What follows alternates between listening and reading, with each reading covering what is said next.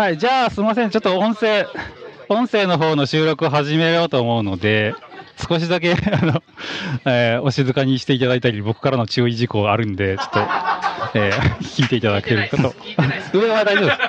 す。上の音声はもういいんで。上ちょっと押してはい、じゃあ、えーっと、はい、じゃあ、えーっと、何月ぶり以来でしたっけね？えーっと、し、あれ？5月かな ?4 月じゃない、5月でしたっけ？5月末ぐらい前回やったのはぶりの、第2回ゴールデンテック街酒場を今から開催しようかと思います。よろしくお願いします。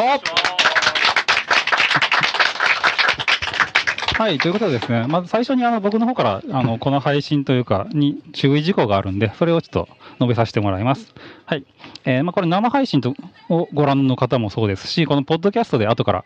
えー編集して、えー流してる音声もそうなんですけど、これをご視聴していただいている方にちょっと注意事項を案内します。えーとこれは、ゴールデンテック街はですね、えーと、ロケーションの都合上、まあ、お酒、いわゆるアルコールなんですが、それに関する話題とか、そういう雰囲気っていうのが醸し出されてしまいますので、えーまあ、そういったことに、えーデリケートな方、アルコールちょっと苦手だっていう方は、ちょっとあの、このままス、えースキップしていただいて、次のエピソードをお待ちください。と はい。そうですね。あと、この放送でですね、あの、一部のゲスト、ちょっと身分をお隠しになって来られる方が いらっしゃいますので、えーまあそういう方は、もし、あの、喋ってる間に、この人、あ、あの人だって分かったとしても、ちょっとそこは大人の対応で黙っといていただけると助かります。ツイートしたりしないようにそうそう、ツイートしたりしないようにしていただけると助かります。あとですね、えーと本日のあの会場とおよび、あの、えー食、飲食代などなどを、えーリクルートライフスタイルさんと、えースピンフさん、それとウィリーワークスのテイルイさんの提供でお送りしていただきます。はい、皆さんありがとうございますということで。はい。で、えー最後にですね、えーご意見のご感想などは、ハッシュタグ、のぼりクラウドっていうのね、のぼりのりは LY ですが、のぼりクラウドでご感感想などいただけると助かります。はい。ではよろしくお願いします。よろしくお願いします。はい。はい。じゃあ、ちょっと店長山田さんから一言お願いします。早速、なんか、出だし好調マナーモードにしてないやつがいる。いや、すみません、ちょちょっと、あの、ああれ、で、奥さんとかじゃないから、誰だろうな。そういうことねわかんない人から電話がかかってきてるかもしれないので、はい重要な電話かもしれない。じゃあ、ちょっとスポンサーの、えースピンフ、スピン フさんから、一言お願いします。そうですね。あの、えーリスナーの方とか生放送を見てる方には何の提供もできてないんですけど、まあ、今からでもですね、間に合うので、もし、あの、お邪魔、お邪魔？あ、しここまで、そうですね、お邪魔ではなくて、遊びに来れるような方がいたら、一瞬でもこう寄っていただけると、ビール一杯なり飲んでいただけるんじゃないかと思います。うんはい、はいまだ長くやってますので、これからもはい。よろしくお願いします。よろしくお願いします。はい。えーという感じで、一応、あの、ここにいる皆さんには、あの、生放送で映像と音声配信、まずしてます。それの映像のカメラはあそこ。で、生放送用の音声はここから撮ってますんで、まあ、この辺の雑談やら何やら、おそらく全て拾われてしまうので、ここは、危ないことは言えない。はい、生放送は一応揮発性なんで、あの、はい、止まってしまえば、あの、というかまあ、過ぎてしまえば、気を使うこともあまりないと思うんですが、一応気をつける感じで、はい。生放送見てる方だけの 特典です。で、あの、配信をする方はですね、このマイク、ここに、えー、と全部で5個あるんで、まあ、基本僕が1つつけてるので、え4つを使い回しという形になると思うんですが、まあそれを、えーマイクつけていただいて喋ったことは、後から僕が音声編集して流しますんで。はい、どうも。こんにちは。えーまた一人。と、すみません。途中で出てしまって、えっと、はい。えーと、ちょっと、あまあ、一応スポンサーと僕と、あとはい皆さんにあの、カメラの位置とかマイクの位置とかはい説明したところなんで、じゃあ、あの、山田店長改めて、はい。えっと、本日皆さんよろしくお願いします。えっと、第2回ですね。第0回のやって、まあ、第1回からさっき言ったように少し時間が経ってしまったんですけど、まあ、次何の話しようかなっていうところで、やっぱ SRE っていうのはすごくみんなが興味あって、まあ、ちょっとみんなが知らない部分も多いので、ぜひ、そういうテーマで話したら、話したいなっていうことで、あの、本日すごくいいゲストの方にも来ていただいているので、いはい SRE を深掘っていろいろ聞けたらなと思いますので、最高。よろしくお願いします。よろしくお願いします。よろしくお願いします。はい。えー SIE って言い出したのは多分、あの、テーマ決めたの僕だと思うんですけど、確かに。実際あまりなかななか、あの、僕は一人法人で、はい一。人エンジニアみたいなことやってるんで、そんなにチームで動いたりしない。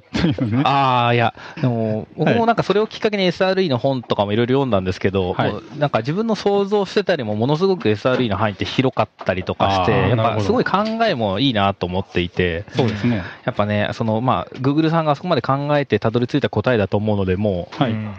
うちらはそれを真似すれば大体いいのかなと思うんですけど、まあ、なんかね、どう、どう考えついたのとかね、まあ、うん中で本当に実際はどうなんだって部分とかも、はい。とかもいろいろあったりもするので、まあなんか、あの、いろんな会社で SRE 今やってるっていう方が今日は来ているので、そこら辺も会社ごとに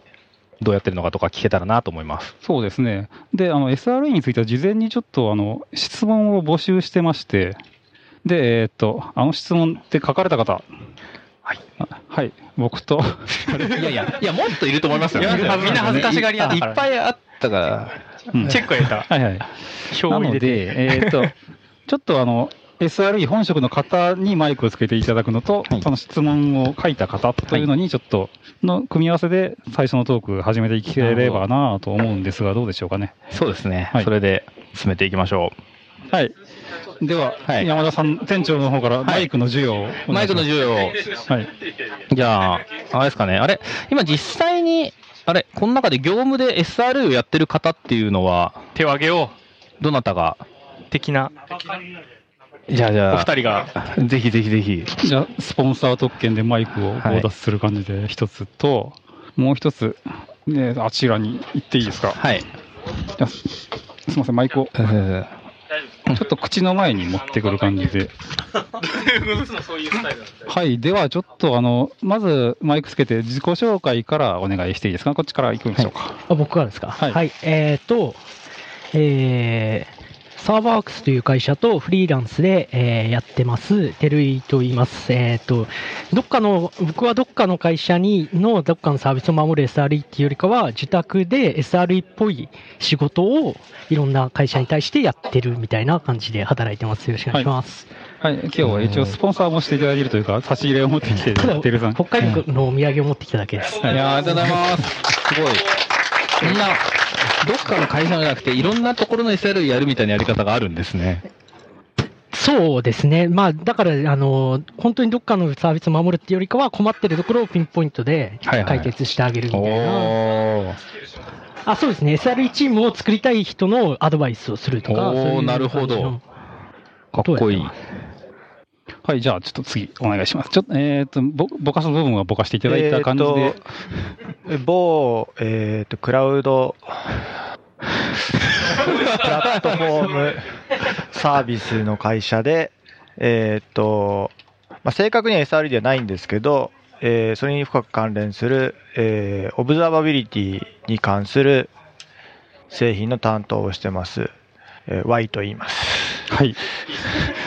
よろしくお願いします。ありがとうございます。どこの Y さんか分かった方もちょっと黙っといていただけると助かりますと。はい。ということで、えーっと、まあ、あ、じゃあちょっとお願いします。はい。中村さんから突然マイクを渡されました。えっと、前は、今月転職して前は SRE として結構トラフィックの多いサイトのさ SRE みたいなことをしてたんですけど、今は転職してあと新しいインフラを作ってこれから SRE をまた始めるみたいな感じです。えっと、名前は坂田と言います。はい。えっと、ツイッターとか坂順クオリティでやってます。よろしくお願いします。坂田さん、よろしくお願いします。えちなみに所属あえっと、ユビ株式会社という会社で働いてます。はい。あ、オープンです。はい。オープンで大丈夫ですはい。ということですけど、どっから行きましょうかね。そうですね。質問の、質問のこれ、でもあれですね、流度が結構上 上からいくとなんかいろいろこう被りそうですね。すごい質問多いですね。これ絶対2人だけじゃないですよね、書いたのね。はい、うんそうですね。いろんな人が書いてますよね。うん最初にちょっと軽く聞いとく。あ、山田さんはこっちを、あの、吟味していただから、僕がつなぎのトークをしてます。SRE の本買った人、いますね。ちゃんと読めた人。全部途中までしか読んでない。えー僕も、いや、皆さん、あの、ちょっと手が上がらないみたいですけど、あの、本は皆さん買われてまして、なおかつ、あの、そのままちゃんと全部読めたかっていうと皆さん読めてない感じで、やっぱね、僕もこれ飽きるというか、本当に、いい感じの大きなところじゃないと、えーあんまり役に立たないというか、えー言うことはわかるんだけど、これ、やるにはやっぱりいろんなあの、知識とか、ベースとか、うんあの、すごい実力が必要だなっていうのが感じてしまうっていうのがあるんですよね。ので僕もあの、読んでてあんま面白くないなって思いながら。いやいやいや。面白い。あ面白かった面白くない。いや、面白いというか、いやね。いや、これ読むんだやったら、もっとなんかあの、ダイレクトに知識というか、今の自分の実務に役立つような参考書っていうのを読んだ方がまだいいんじゃないかなっていうぐらいって思いながら、でもこの規模をちゃんと回していくってすごいなっていうのはもちろん感心しながら読んでたわけですけど、僕にはちょっと、あの、辛かったですね、これ読むの。辛いなって思いながら読んで、ただすごい羨ましいなっていうのをね、はいはいやっぱ思いながら。どうですか、山田さん？何か質問していくですね。で、やっぱ質問のところで上がってるところで、やっぱ、皆さん結構気になってるかなと、ちょっとすごく全般的な質問になるんですけど、やっぱこの上にある SRE, が主にやる仕事って何ですかっていうところを、ね。じゃあ、まず普段の仕事っていうのを、えっ、と、聞いていくのが、そこからどんどん、はい会話は弾むかもしれないんで、じゃあちょっと普段どういうふうに仕事をされてるかっていうところから Y さん、お願いしていいですか？あ僕はさっき言ったようにあの SRE ではないので、はい僕が担当してるわけではないですけど、まあ、SRE が傍らに仕事してる様子は、まあ、別にいそばにいるわけじゃないですけど、はい。まあ、目撃しているので、例えば先日の某大きい動画配信サービスが、某、某だから、ね、まあ、ととか、はい、裏側でみんながどう頑張ってるかみたいなの見れたので、まあまあわかりますけど、まあ、基本的にサイトリライアビリティっていう名前の通り、サイトの信頼性を守るためのエンジニアなので、サイトが落ちないように、あの、500とかを400とか、あの辺のエラーコードを見せないようにするっていう、はいそのためにやるやる必要なことは全部やるっていうのが、サイトリライアビリティエンジニアですね。うん。だから、全部やる。全部やる。なるほど。そうですね。上がってる質問って、ちょっと、もしかして、えっ、と、ご覧になられて。ちょっと見ました。全部は覚えてないですけど。あ、はい。あえっと、ちらっと見たんであればですけど、えっとサイトの範囲ってまずどこまでを定義するっていうのありますかね？サイト、例えばウェブサイト、ウェブサービスを運用しているのであれば、それが、例えばどんなネットワークプロトコルであっても、対象のクライアントがあって、届いてくるリクエストに対してレスポンスを返すっていう仕組みを持ってるんであれば、はいそのレスポンスを返す側が全部ですね。全部っていうのはもう、例えばその、あの、サーバーって呼ばれるものは簡単に言うと全部だと思います。はい。でさらに、あの、それ、レスポンスを返すだけなら、もちろんサーバーソフトウェアが動いていれば済むわけじゃないですか。でもなおかつ、その、えーそれを、えーと、安全性とか信頼性とか担保するために、まあ、ログの集約だとか、あの周りのあの監視サービスだとか、そういったことも見ていくっていうのも、えー SRE が含む仕事やと思っていいんではい。すかね。はい。うん。基本的には、その、まあ、絶対に100%稼働しているシステムっていうのは存在しないので、はいはい。それを守るために、じゃあ、どこまで保証しますっていう線を決めて、はい。でそれを担保するように、できる限りのことをするっていうう。ん。例えば、じゃあ、できる限りっていうの結構、すごく、すごく、あの、えっ、と、決められないというか、あの、ちょっと極端な話に振ってしまえば、はい。ブラック会社みたいなね、あの、でその本に書いてあるのは、はい。ブラック会社にならないようにどうしたらいいかっていうのがひたすら書いてあるので、ええ。そうですよね。はい。例えばそこで、あの、普段の、まあ普通のブラックという、ブラックって言っちゃうのもあれなんですけど、はい。言ったらあの業務時間外とかがそもそも存在しないみたいなね、あの信頼性を100%に、まあ100%って絶対無理だとは言うんですけど、それに近づけるためには、あの、いつでも、えっ、と、えー障害対応できるような体制じゃないと困るよね、みたいな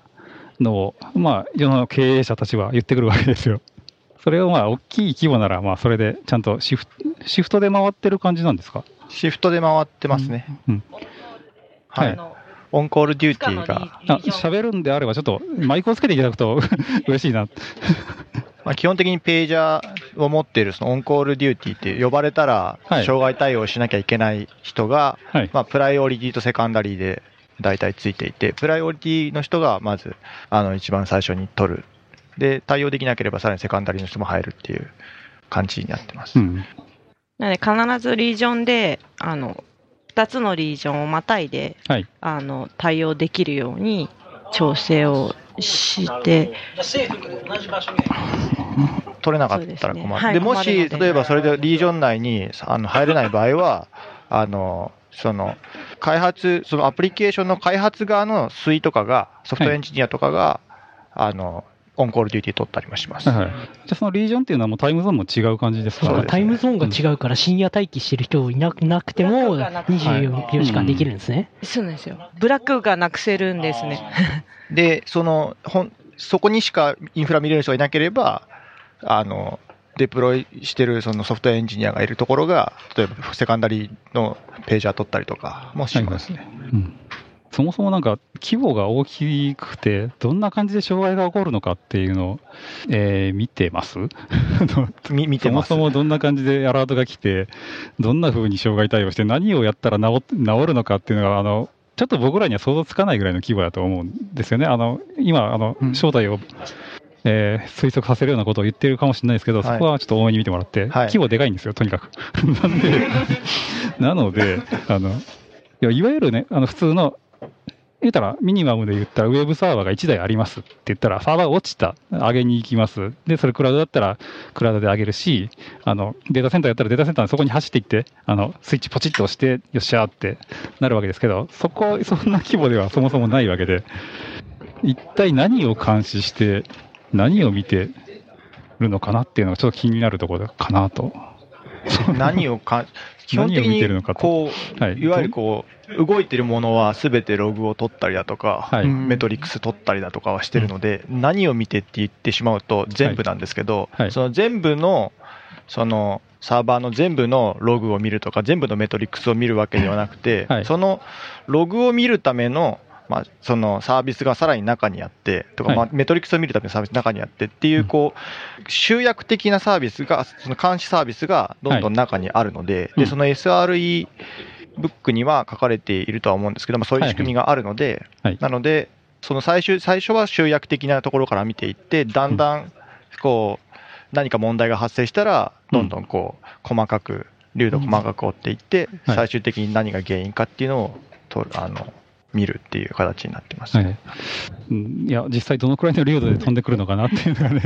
あの先ほどの質問に戻るんですけど、SRE の範囲が、あの、その全体のプロダクトであったり、はいそのプロダクトでも社内にあるプロダクトで、社外には見せてないけど、下のレイヤーのプロダクトっていうのがたくさんあって、はい。そこでも SLA とかあの SLO を定義してるんですね。はいなので、そこの SLO を守るためにまた SRE がいてっていうのがああって、で、その SRE のチームがどこまでを見て、どのプロ、複数のプロダクトを見ている時もあれば、単一のプロダクトを見ている時もあるので、はい。それが、あの、うまくハンドリングしながらなので、あの、例えば一つのすごく大きなサービスがあっても、何レイヤーもかけて SRE がいるような感じではい。思っていただくと分かなるほど。そうですね。普通にプロダクトがたくさんあって、で、それが表に出てるやつもあれば、裏でバックエンドで動いてるものもあって、それぞれにちゃんと SRE がついていてっていう、なるほど、なるほど。わかりました。僕みたいなちっちゃいところでやってると、SRE っていうと、その会社の持ってるサービス全部 予告して見ちゃうみたいなね、そういうことをちょっと考えがちなんですが、もうはい、じゃあ、マイクをつけていただいて質問を全然。あれ？これ俺のか。えっと、2点ほどちょっと気になっていて、1点目が、いろんなリージョンで、まあ、障害対応をするってなった時に、いろんなリージョンにいるエンジニアが同じことを同じ流度で同じ、まあ、技術を持ってやらないといけないと思うんですけど、その辺のなんかナレッジシェアとか、同じレベルで同じ対応できるっていうのをどうやって担保してるのかなっていうのを知りたくてですね。えーっと、まず、まあ、チームに配属されたら、シャドーイングみたいなことをするので、基本的には、まあ、ドキュメントが中に、さらにいっぱいあるのと、まあ、それを見つつ、シャドーイングしながら対応していくっていうのが多いですね。うーんあとなんかし、その社内で SRE と呼ばれる人って、全体の、まあ、社員数の何パーセントぐらいを占めているんですかね？それ、ちょっとわかんないですね。正直。はい、ちょっといい、すごいいい質問だと思うんですけど、ちょっと自己紹介を簡単に。あはい、えっ、と、リクルートライフスタイルの白子と言います。はい。よろしくお願いします。そうですね。ますはい。はい。そんな拍手せんでも大丈夫です。毎回毎回。えー今の話だと、やっぱりあの新、例えば新人さんが入ってきたとか、まあ、どっかから転職して中途で採用したっていう人もちゃんと、あの、み他、今までの人たちと同じように対応できるような教育体制というか、があって、そうですっていうかね。会社内はあのって SRE に限らずあの各種のエンジニアに対してはそういったようなメンターのメンターメンティーのそのシステムがあるのではい。で例えばソフトエンジニアであれば全部コードレビューをしたりだとかっていうのがあったりとかはい。全部あるので、はい、なるほど。とかどうですか？あ、ちょっとマイク、マイクどこ行った？え、え、会社？他の会社の人あの SRE だとどういう感じであ、あなるほど。大丈夫ですか？そうそう、ちょっとお手本みたいな、ね、話はもちろんあって、はいはい。この本に書いてあるようなことをやってそうな会、やってそうなうん。会社さんなんで、そこは、なんか、じゃあ、まあ、小小小まあ、小規模って言ったらおかしいですけど、はい。なんか、サイトっていうくくりで、えっと、まあ、えっと、まあ、大きい会社さんだったら、まあ、そういうサブサービスとか、まあ、いろんなもののを見る人なんですけど、その、はいまあ、ある程度の、まあ、弊社も一緒なんですけど、そんなに大きくない規模。この、こういやいやいやいやいやちょっと会社そううちの会社はそんな大きくない規模って言っても、うんまあ、チチチームというか、チームというか、ね、ちょっと大きいかな。メメンバーというか、メンバーというか。うん。なんかあど、どこまでこうサイトとしてこうくくっているか認識して、そのリライビリティエンジニアリングを行っているんでしょうか？うーん。えっ、と、前職の話を少しすると、えっ、と、大体エンジニアが40人ぐらいの規模で、SRE が5人くらいだったんですけど、えっ、と、ほぼモノリスでつのアプリケーションでサービス一つだったので、まあ、そのサービス一つに関して、サービスがまあ使えていることをまあサイトリライビリティとしてやっていたっていう感じですね。で、まあ5人なのでシフトも当然組めないので、えっと、結構まあ、対応はベストエフォートになって、基本、オンコールはあるけど、まあ、ベストエフォートで対応するみたいな感じでうん、人いないので回してました。なるほど。土日とかも、もうベストエフォート。そうですね。まあ、ベストエフォートなんですけど、まあ、その土日にできるだけ障害起きないように、まあ、なんかトラフィトラフィックが増えること予想されてたら、なんかサーバーの台数を増強していたりとか、まあ、金曜日にリリースを控えるだったりとか、ベストエフォートで、まあ、人いないなりにも、うんその、できるだけその人いない時に何も起きないように対策を行ったりとか、うんビッグチェンジは、その、休みの前にしないとかっていうのは結構、心がけたりとか、まあ、自分たちだけじゃないので、まあ、アプリケーション書くエンジニアにも、結構、お願いしますみたいな感じでコミュニケーションを取ってたりとかしてましたね。なるほど。なんか5人でもなんかそれなりにこう、人依存というか、なんか技術、この人しかこれは、この辺対応できないんだよね、みたいな、なんか、なんかどこどこ出てきそうな気がするんですけど、その5人の中で、まあそれなりにこう、統一するためのなんかし仕組みというか、なんかそういう、なんかどういうふうにこう、技術レベルを揃えていってたんですかね。かプロジェクトごととかで、その、ロールをスイッチしたりとかして、まあ、アプリケーションバックが、アプリケーションバックグラウンドの人とインフラバックグラウンドの人みたいなのがいて、まあ、僕だとアプリケーションバックグラウンドというよりはインフラバックグラウンドだったので、まあ、よりその、僕だったらアプリケーション寄りの仕事をちょっとさせてもらったりとか、まあ、アプリケーション出身のメンバーだったらインフラの仕事を僕が教えたりとかっていうので、うん。まあ、ペアプロだったりとか、一緒にやったりとかっていうのでできるだけやってたんですけど、まあ、うん実情としては結構、それなりにやっぱ依存があったりとか、その、S、SRE に閉じてない部分もあって、例えば決済だったらなんか、決済しか、決済が分かる人が各チームに転々としてるみたいな状況だったりとかして、まあ、その、障害が起きた時だったら、時に、まあ、その状況に応じて、モンコールでもう、この人に聞くしかないとか言って、ん。聞いたりとかはしてましたね。なるほど。ありがとうございます。一応いろんな例を聞きたいなと思うんで、えっ、と、まあ僕とちょっと似てるところはあるんですけど、照井さんが最初の自己紹介で、まあいろんな会社の SRE をやってるみたいな SRE、ねそうですね。SRE やってるっていう感じじゃないんですすけど。ごいわかります。僕もちょっと似たようなところがあって、ただね、ああんま大きいところに比べると、あ僕ちょっと関西の人なんで口悪いかもしれないですけど。いや、そいやすごいなんか、比べるとドブさらいみたいな仕事を やってしまってるなっていう気はしてるんですよね、こういう本読みながら。うん、多分そうですね。そもそも、その、なんていうんですかね。まず、SRE とかの前に、まず、まあ普通にインフラの運用っていうところで、まずモニタリングちゃんとできてないよねとか、インフラの構成管理できてないよねみたいなとか、そういうところからまず手をつけていくっていうところが正直って多いですね。もうちゃんと、あの、アンシブル入れましょうとか、ドッカー化しましょうみたいなところから、まあデータドック入れて、ちゃんと監視を整えましょうみたいなとこから始まったりとか、あとは、まあそこから先に、そもそも、あの、インフラの運用をやってる人たちがもうほぼ、まあシェルスクリプトぐらいなら書けますとかいうところで、じゃあ、もう Python のプログラミングからちょっとずつ覚えていきましょうかぐらいのところから入ることもあったりとかして、もうなんかそういうところの支援から入ることもあれば、あとは、まあピンポイントで、えっ、と、まあ、サービスのパフォーマンスが出ないっていうところ、時に、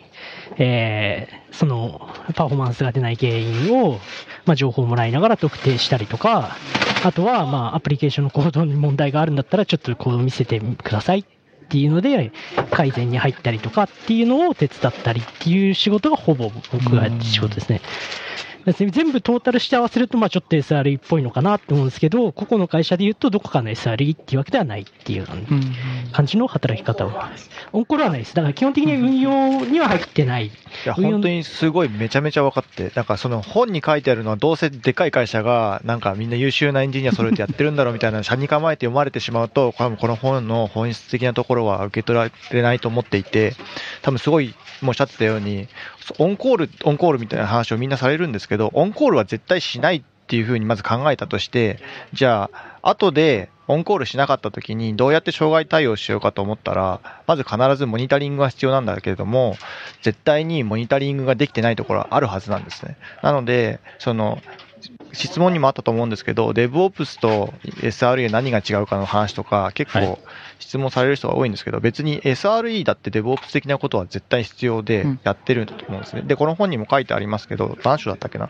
多分 3, 3部かなんかのところにああると思うんですけど、あのピラミッドがあったと思うんですね。で、開発、ソフトウェアの開発ってピラミッドの一番上にあって、一番下にモニタリングっていうのがあって、でまずそれを導入しないとそもそも始まらないですし、なんでモニタリングを導入あの導入するかというと、そもそもサイトリライアビリティなんで、じゃあそのサイトがリライアブルであるっていう状態が、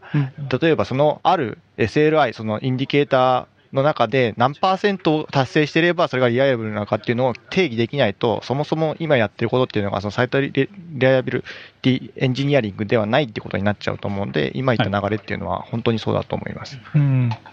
ちなみにそのモニタリングって、モニタリングを先に始めるのか、それともそのインジケーターセを、値を決めてから、じゃあそれに対してモニタリングを始めるのかっていうと、どっちが先になってやっどっちもだと思うんですけど、よく分かってるサービスに関して、例えば、えっ、と、ウェブサーバーとかに関しては、400番が買える、500番が買えるみたいな話っていうのが、じゃあ実際の実全部リクエストの中に対してのどれくらいだったら、その、リライアブルなのかみたいなっていう話っていうのは、大体、その皆さんもうすでにいろんなサービス経験されてるんであれば、なんとなく、今回は、今の状態であればまだワアルファなので、まあ、何パーセントぐらいだろうとか、そういう定義はできると思うんですけど、その他のそのサービス固有のものになったら、そこはそこで自分たちで例えばログを取ったりだとか、アプリケーションレベルになると特にそうだと思うんですけど、自分たちであの先にインディケーターを決めてから、ログを、じゃあこういうふうに出るようにしようだとか、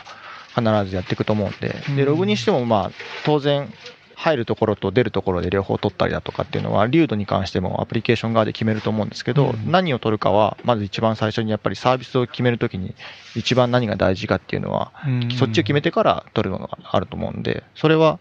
両方だと思います。なるほど。始めるで言ったら多分モニタリングから始めた方が、とりあえずデータを集めるとこから始めて、で、集まったデータに対して、あ、こう、これをこうやったらこの監視ができるよね、みたいなところで試行錯誤する方が、入り口としてはやりやすい。うん。今 SLI の話あったんですけど、やっぱりあの、えっ、と、質問で上がってたやつで、SLA っていうのが一応、世間一般向けにあるわけじゃないですか。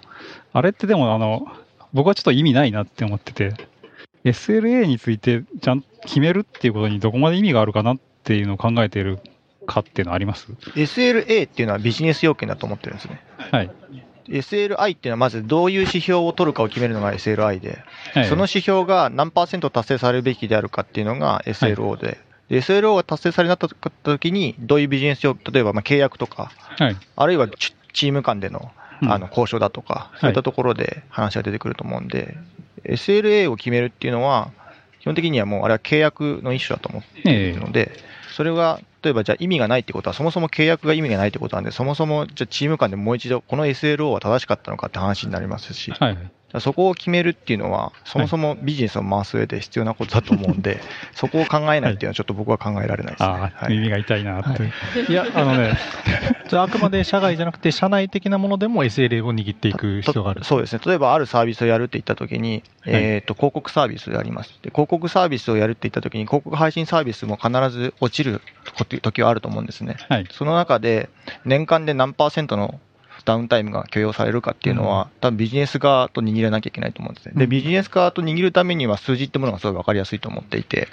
はいで、ビジネス側の人は絶対100%落ちないシステムを作れって言うと思うんですよ。無理じゃないですか。そこは、そういった SLO を実際にビジネス側の人間と、こう、話し合って決められるような、まあ、ある意味、ビジネス的な手腕を持った技術側の人間が必要になると思うんですね。で、うちの場合だといろいろなレイヤーがあるので、上のレイヤーとか横のレイヤーとかそういったところと交渉していって決めるんですけど、最終的には一一番上のそのビジネスレイヤーとか、うん。とかと当然交渉することは出てくると思うので、そこをどうやって決めるかっていうのは割と、うん。あの、普通にビジネスの話にはなる、うん。関わってくると思います。はい。真面目だなと思って、今日の雰囲気が。いや、なかなかね、あの、いや、でもさっき僕が言ったのはちょっともうちょっと下世話な話というか、で、ええあのいやまず、まずね、あの SLA100%, SLA100% っての、一つの指標も、モニタリングもせずに、最初にあの営業さんが、SLA100% だってバンって出して、で、100%出したから稼働率を測ってみたいなことを言われること。SL SLO が、SLO が、SLO が100%なんですね。え、じゃあ、違います100%、SLA っていうのは、あじゃあ、はい SLA ではあ100%でなかったら何が起きるんですか、その時。えーそこが問題じゃないまず測ってないんですよ。じゃあ SLO、じゃあそもそも測ってれないと思うん。ですけど、本当に信じられないと思うんですけど。は いやっぱ、もう頑張るしかないですよね。だって文句言ったってしょうがないじゃないですか。そうなんできねえもんはできねえよって言うしかないですよ SLA100% って言ったから、返金、返金のために、あの、稼働率を測ってくれって言われるんですよね、たまに。なんで、いや、それは逆なんじゃないかなっていうことはもちろん。あ、でもそのお金で解決するんであれば、例えはいばじゃあ SLO を100%に設定しますって言ったときに、はいまあ達成できなかったらうんいくらっていうふうになるわけじゃないですか。実際には、はいえーっと、年間のダウンタイムがこれくらいだったら、例えばじゃあその99%ではい100%に対して1%下がった場合にはい、返金いくらしなきゃいけないっていうのええを計算できますよね。そうですね。はい。で、その、じゃあ、その、いくらあできなきゃいけないといういうのを、あらかじめ、じゃあ99%ってしておけば、はい。この残った1%落とせたとして、うん。この1%でエンジン、その SRE が何ができるみたいな話とかをやっぱ持ってって、はいはいはいはい。ビジネスが説得できないと、うん。まあね。できないできないって言われても、僕らは、まあそういうもんなんでっていうしかないじゃないので。すね。で、。あ、なるほど。はい。うん、そこでちゃんとまあはい。数字出して説数字出してちゃんとやる、だから数字を出してくるっていうのは、やっぱりそことのコミュニケーションの一番分かりやすい指標としての、はい。ツールとしてのものだとは、ある意味思うので、はい。数字だけちゃんと決まってれば みんな、はい。まあ、文句ないよねっていう。えっとね、数字決めた後にね、あの、はい。これはダウンタイムとみなさないみたいな。ものが増えてい。って契約書には結事構前事前に2週間前に告知したメンテナンスに関しては、あそもそも、S、あのダウンタイムで含まらない。ので、SL が100%であるみたいな、あのカロリーゼロみたいなけ話を。まあ、外向きな話と内向きな話は分けてもいいんじゃないの？結局、そうですね最終的に、その、はい SRE でのエンジニアが不幸にならなかったり、社内の人が不幸にならなければうん僕はいいと思うんで。なるほど。はい。そこにやっぱ帰結してした方が、なんとなく健全な。外向きにはこう言ってるけど、君たちは1%ダウンタウン作ってもいいんだよって社内の人が言われてれば、はいはい。ああ、気が楽だなと思うんですけど、それを言ってくれる営業さんがでそこをい、れば、そこをうまくこう、うんなんていうか、はいはい。逆に、言い方いいですよね。うん。99%あ、ちょっと待って、ちょっと待って。ちょっと、ちょっと待って、マイクつけて。今から多分山田さんがいいこと言うんで。店長の。いやでもその、さっき言ったその SLA99% っていう時に、なんかやっぱその言い方がいいなと思っていて、その、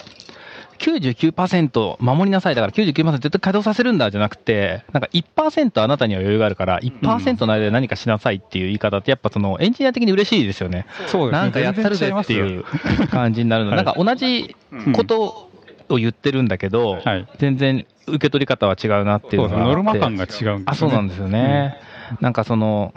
ちょっとだけ話が違うんですけど、今、余震って言葉使わなくなったのって知ってますか？あ、えーっと、クレジットカードとかのあれですよね。あ、じゃなくてあの、地震の後の、に余震って言ってたじゃないですか。はいはいはい。あれって使わなくなったんですよね？そうなんですか、はいちょっと僕すみません、知らなかったです。で、あれがなんで使わなくなったかっていうと、余震っていうイメージだと、うん本震よりも緩やかじゃないですか。ああ、はいでも、それが覆されたんですね、熊本地震で。はいはい。本震が6震度6とかかな？であとまあ、そのよしあの余震の方が大きかったんだ。はいあれってなんか、言い方がまずかったなっていうのが、気象庁が言っていて、はいこの後余震が30%ぐらいの確率で起こるかもしれませんみたいなことだから、あじゃあ起こんないかもね、みんな家に帰っちゃって被害が甚大になったんだ。あーその、その話は僕も知ってます。そそれで余震を余震っていうことはもう言わなくなって、で、なんていうようになったかというと、この後通常よりも300倍の確率で地震が起こりますっていう言い方にしたんですよ。そうしたらみんな、逃げますよね。っていうので、なんかやっぱ言い方だけではい、なんか受け取り方がすごい変わるなと思っていて、そうですね。すごい、あの。エンジニアをこう、やる気にさせる言い方だなと思います。そう、自分も99%絶対守れって言われたらもう嫌だってなるんです。いや、いやなんかマイマイナスになるじゃないですか。はい100%から99%とかけてるみたいな。感じじゃないですか。まあ本にもありますけど、その、そこの差分を、はいこうエラーバジェットっていう名前をつけたのがすごいうまいなと思っていて、バジェットってつけたかあらり、ましたね。これをこう逆にもらえるんだみたいな。はい、そうですね。そのバジェットそういうポジティブな感じが。ポジティブですごくいいです、その考えが。ああ、読んだだけだとす全然あの、腑に落ちなかったですけど、そういう言われ方をすると非常に納得いきますね。エラーバジェットの話は。えいやいやいや。でもなんかこう、9例えば95%にして5%でこんだけやりますって言っても、なんか95%って低すぎじゃねえみたいな、んなんかその辺のなんかこう、はいいい感じというか、どうやってその1%と5%で、なんか、その納得させるのかっていうの結構難しいなサービスの性質によるじゃないですか。95%だって言っても別にあの、えっと昼間の朝8時から5時まで動いてればいいものだったら、あのいくらでもメンテナンス夜中にしていいわけであって、それが100%じゃないかっていうと、あのユーザーの信頼を損ねてるかっていうと、全然そうじゃなくて、なるほど。そういうことだと思うんで。はいっていうと、例えば、あの、僕とかって、社内向けのサービスを作ってるんですけど、はいまあ、基本的に社内向けなんで、平日しか使わないんですね。はいはいうんまあ、土日休みなんで。そうすると、まあ、平日の間の何パー、例えば平日の間の99%守ってれば、うんうちは SLA は99%だよ。はい。土日は落ちてるかもしれないけどね、みたいな。うんで、言え言えるんですかね、SLA のなんか、考えで言うと。がそうい誰が相手かですよね、これって、単純に。なんかそう言われると守れる気がしてくる。守るっていう考え方がもうダメなんですよ。。守れる気がする。あ、そうですね。そうですね。さっき言ったやつですね。1%そう考生かして、えると、自分には時間が与えられる気がする。そうそう。何かをぶち込んでいくスタイルをちゃんとやっていくっていう。ん？え？いや別に成績休んだらいい。あ 土日頑張らなければいけないのではという、あの、やおいツッコミが入ったんで、なんか 土日泊まってるんで大丈夫っすみたいなことを言うと、まあ、平日にこう頑張って落とさないようにするために土日の時間を使わざるを得ないみたいな悲しいことにならないかなってちょっと思いました。いや、それは土日やあの仕事しなければならないんであれば、ちゃんと代休が取れて、平日ってスカスカじゃないですか、街って。まあ確かに。それをあのレジに並ばなくても服が買えるとか、電車がスカスカで嬉しいとか、そういう小さな喜びを享受したらいいんじゃないかな。なるほどですね。いやなんかこう、さっきのあ質問にもあったかもしれないですけど、 reliability、reliability の置き方によって多分 SLA とかの握りがだいぶ変わるのかなっていうのを気がしていて、だからそれこそさっき山田さんが言ったように、社内向けで土日しかは使ってなく、平日のこの時間しか使ってないんだったら、まあ、ここがうん守るべき SLA の範囲で、はい。それ以外は、まあ、SLA と言わずに、まあ、SLO ぐらいなとか、まあ、まあまあ、まあ、落ちてもしょうがないよみたいな。なんじゃないですか一応、だからそれは契約相手によって、あの、時間のうん。取る範囲が違うから、あの土日全部ダウンしてても、平日絶対動かします。で動いていれば100%は保たれてるっていうことで、だ相手との約束事だって、まあさっき契約っておっしゃってましたけど、でももちろんそういうことだと思うんですよ。そういう本見ても、なんか、そういう感じで書いてることを見たことがないっていうか、SLA ってこう、1年の平均稼働時間から何,、はい。何分とか何時間みたいな、いや、SLA については本当にあの、ちょっと、社に、はいさっき、あの、ハスに構えたみたいな話あったんですけど、SLA に関して本読んだら、割と、あの、えっと、書いてないというか、SLA のこと飛ばしてるんですよね。うん。SLO と SLI がちゃんとやってあれば、それで SLA をするかどうかっていうのは契約の話でっていうのは書いてあったんで、そんなところにも。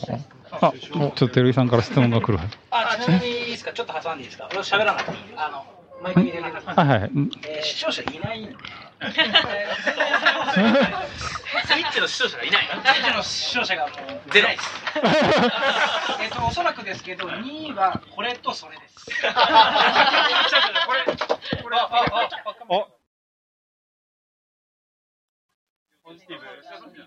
そうですね。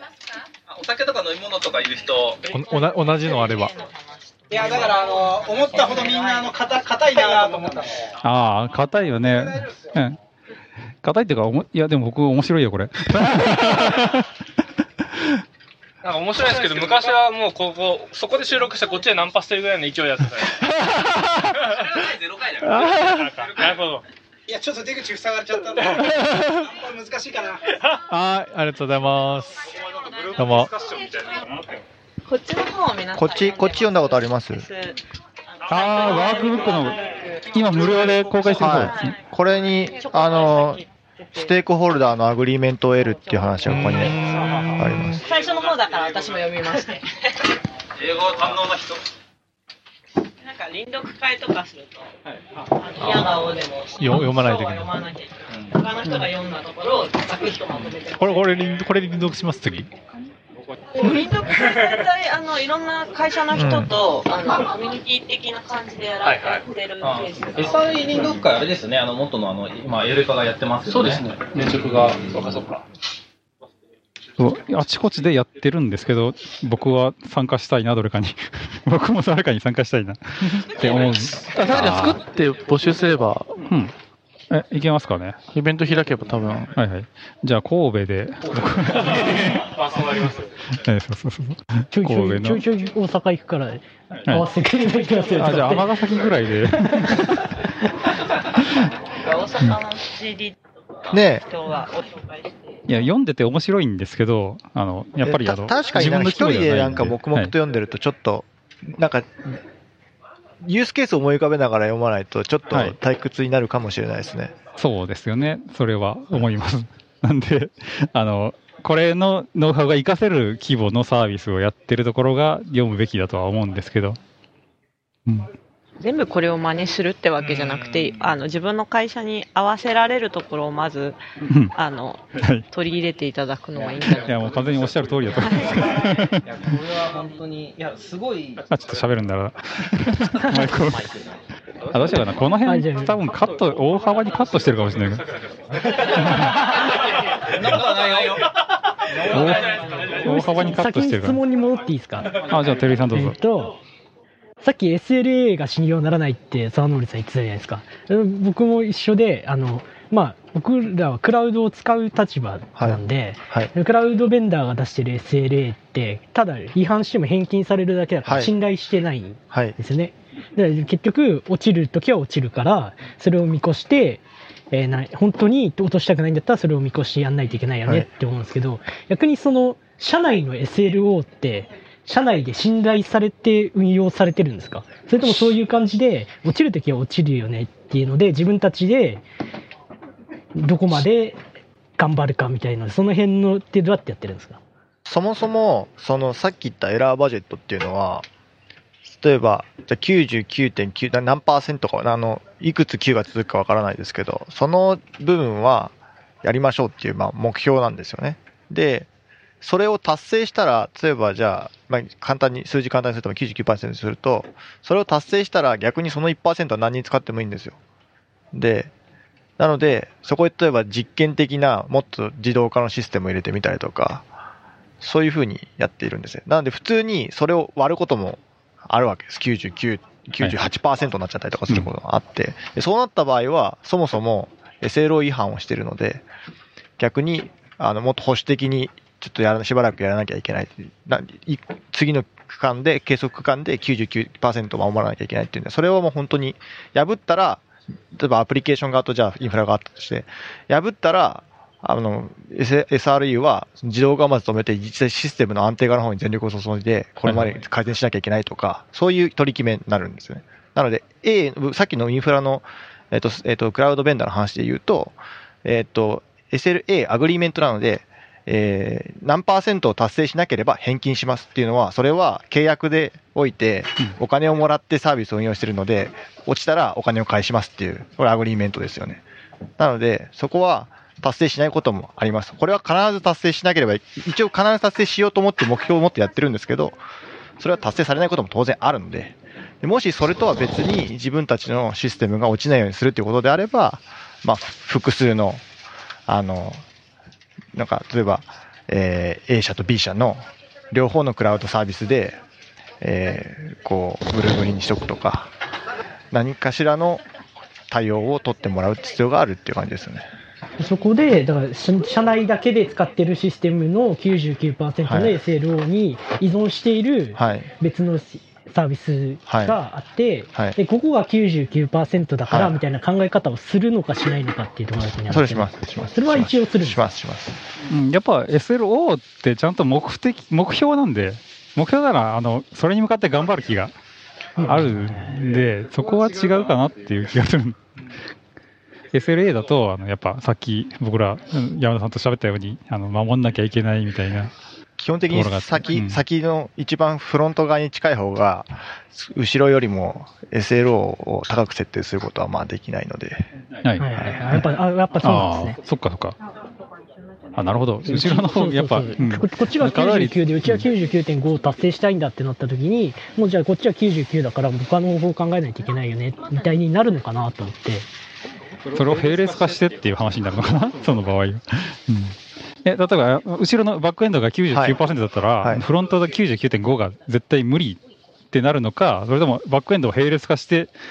頑張って、あの、フロントの99.5を達成するようにするのかっていうと、そこはアプリケーション側と、いや、アプリケーション側というか、そその上の依存する側と依存される側で取り決めをどうやってやっていくかって、まあ、完全に独立してやってるわけでもないので、はいはい。要請があるんであれば、うん。その要請を受けて、頑張ってやっていこう。ね。それはその SLO の設定とは別に、例えば SLO を今まで99%でやったものを、じゃあ来期は99.5%に上げるっていうのが目標になるんで、それはかそのチームの目標が1個上がるだけなので、はいはい。その守らなきゃいけない今の目標と,、うんえーっと達成すべき次に達成したい目標っていうのはまあ別なので、そこは、なるほど。はい、はい。でそういう時に、あの、じゃあ、えーっと、そういうのの、あの、見直しっていうのは、いつ、どんなツールを使って、どうやってやるのかなとか。見直しはでも結構普通にドキュメントをみんなで書く。あの、はい。ブレイムレスポストモーテムの話とかもこれに書いてあった批判なきポストモーテムの話が書いてあったと思うんですけど、まあ、問題が起きたらうん。それを振り返りますし、しでそれとは別にさっき言ったような四半期ごとの目標の振り返りはチームごとにやってるので、うん。それを普通にドキュメントで書いてあまりやる本に書かれてる通りと言われてしまうと、まずいのかもしれないなと。確かに。これを参考に。まあこれを参考にそうそうそう。なんか一個気に気になったのは、99%から99.5%に、えっと、まあ、えっと、握って、じゃあ今今回目標上げましょうってなった時に、0.5%その、しバジェットがなくなるわけじゃないですか。はいその時に0.5%なくなったバジェットを、に対してエンジニアってどう思うのかなっていう、そのエンジニアのこの、なんか挑戦できな、できるバジェットがなくなったっていうところに対する、その、会社側からの補填なのか、何かしらのこう、なんていうのかな、そうやる気をこう、出すなのか、こう、そういうのってどういうふうにしてるのかなっていう、すごいざっくりとした質問なんですけど。それはまあ、その時その時の状況に応じて、チームがやっぱそういうふうに言われても自分たちのリソースではできないとか、あるいはやったところで、まあ、意味がないというふうに判断されるんであれば引き上げないですし、チームが引き上げた方がいいと思ってるんだったら引き上げるっていう。で、その、本当にチームの人間が増えたからってで達成できないっていうのは皆さんももう承知の通りだと思うんですけど、結局達成できるのはなぜかって言ったら自動化が早くできるようになるとか、はいあるいは例えばスピンアップの時間が短くなるとか、何かしらのエンジニアリングを行った結果が早くなるんであって、で、それを達成した結果、あの、もう十分、今の例えばこう人数に対しての、まあ、エラーバジェット的には全然もう余裕があるってことであれば、引き上げてもいいんじゃないかって判断をやっぱりすると思いますね。そこまでエラーバジェットを見てるんであれば、あの、すごいしょうもない話なんですけど、例えば、SL を0.1%っていうのは何時間っていうのが、あの、暗算できるのですかね、みんな。で、この、いや、言うたら、あの、一日、この一日がこの辺の、1000この辺の最初に書いてあるのをみんなもう、はい、見てあ、書いる。てありましたっけ、はい。いや1日が1440分とか、はい。そういうのって、あの、あの、インフラやってると、なんとなくここに。覚えてるんですけど、はい。あの SLO, SLO が1%下がったぞ、やったこれで何時間確保できるっていうのをね、あのサクッと脳内に変換できるのかっていうと、ウルー年とかある中で、そう、今年はウルー年だから、実は、何点何時間だ、甘いな、みたいな、そういうやりとりが 違うぜ。いや、ウルー業だ。あるんだぞ。なんかだいぶ先最初の方だった気がする。結局技術もあるけど何がすごいってそこまで大きくなった組織でそこのちゃんとしたその基準でみんな対話できるっていうのはすごいですよね。ああ、なるほど、そうですね。神々の対うん。あ、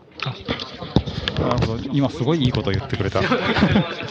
啓啓発するべき話が。SRE が尊,、はい尊敬される存在でないと、あのはいなり手がいないので、はいはいあの社内でもお給料面とか含めて、えっあと、尊敬されたりみんながやりたがる職業という。で結構て社内転職でずっと SRE の人もいればあの別の SE に戻る方もいるし、うん。SE の中でこうえっとなんだろう一一時的にはい。SRE になるっていう、あのローテーション組まれる場合もあるしっていうのでいろんな多分尊敬って結構エンジニア同士って難しい話、え概念だったり。尊敬される形に持っていくのかなっていうのはすごく。どうどちょっと今、マイク入ってないんで、代わりに言いますけど、どうやって尊敬される形に持っていくのかなっていう話ですね。例えば、あの、いや本当に下世話なあれですけど、あの、雨が降ったなって思ったら、目の前のジャガーを買って、お家に帰るみたいな。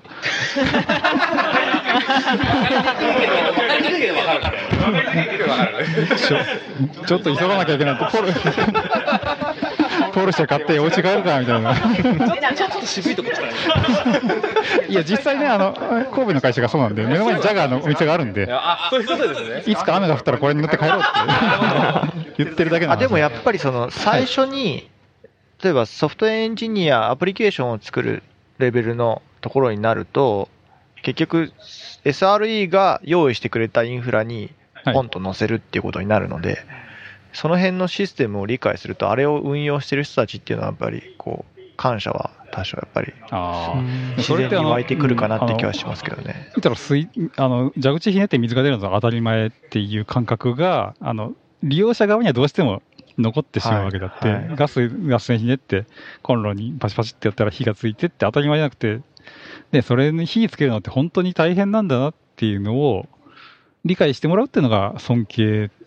の話に一つなのかなって。あとやっぱりそのソフトウェアエンジニアも、あの、最初は、えーっと、条件忘れましたけど、えーっと、オンコールデューティー受けなきゃいけないことがあるので、そうなると、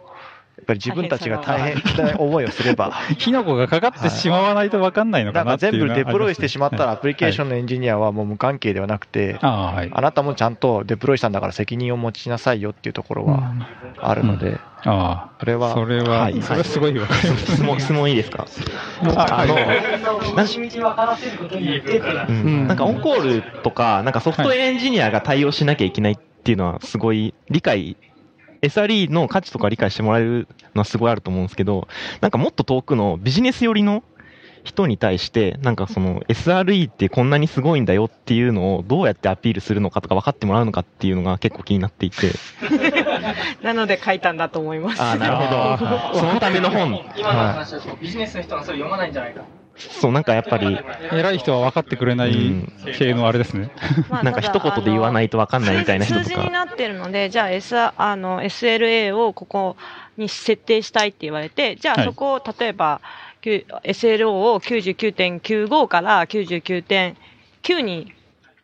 あ、そこの差ってどれぐらいのお金がかかるもので、どれぐらいのお金なのか時間がかかるものでっていうのを多分明示的に説明するっていう努力はエンジニア側も必要なのかな。え そこでね、お金がどれだけかかるかっていうのを、なかなか計算して出せる人いないかな。そうそういう意味で言うと、その、なんだろうな、えっと、やっぱり最初の話に戻ると、システムがそもそも不安定なものであって、100%稼働できるものではないっていうのをはい。どうやって理解してもらうかっていうのがあ大事ですよね。やっぱりそもそもエンジニアドリブンのもともとがそういう会社であれば、創業者が例えばもともと自分でサービスを作ったっていうような人であれば、当然難しいことは分かってると思うので、容易だと思うんですけど、そうじゃない場合にどうやって説得するかっていうのはちょっと課題としてあるかもしれないですね。あ、そうですね。あのやっぱ、偉い人って一括りにするのもあれなんですけど、やっぱり、テレビと同じぐらいの故障率だと思ってる人は思ってるんで、でもテレビ夜中やってないですよね。うん、ああ、それはそうなんですけど、いや、テレビの放送局じゃなくて、本体の方ああ。テレビの電源ボタンを押してつかないとかありえないだろって言われちゃうと、それと同じように捉えられると、あのサーバーサービスがちゃんと稼働してるのって、あのテレビの電源ボタンを押してポチポチやるんじゃないんだよっていうのが、ちょっと分かってもらえないところはあるかなと。壊れて電気屋行って買い替えるまでのダウンタイム計意外とテレビが壊れて、なかなか壊れないの。そういうところを全はい。なんか上の人の話だと、なんかその、壊れる壊れないも、で、なんかこのぐらいの SL をこんなに難しいんですよって言った後に、なんかこうエンジニアがやる気出すためにこのぐらいのエラーバジェットくださいっていうのはすごい言いづらいなって思っていて、なんかその辺の登り方とかなんか、うまい具合の説得の仕方とかないかなっていうのはすごい最近思ってます。なんかむしろそういうのをもっと僕は知りたいですね。はい。いや、なんかその結局 SLI、SLO を設定するみたいな話っていうのは、まあみんなできると思うんですよ、頑張れば。だけど、そその、でもその説得する過程が一番大事だと思ってて、設定さえされちゃえば、あとはうまく回ると思うんですけど、どうやってせその説得するかみたいな、まあこっちの方に社長書いてありますけど、でもそれってリアルワールドの他の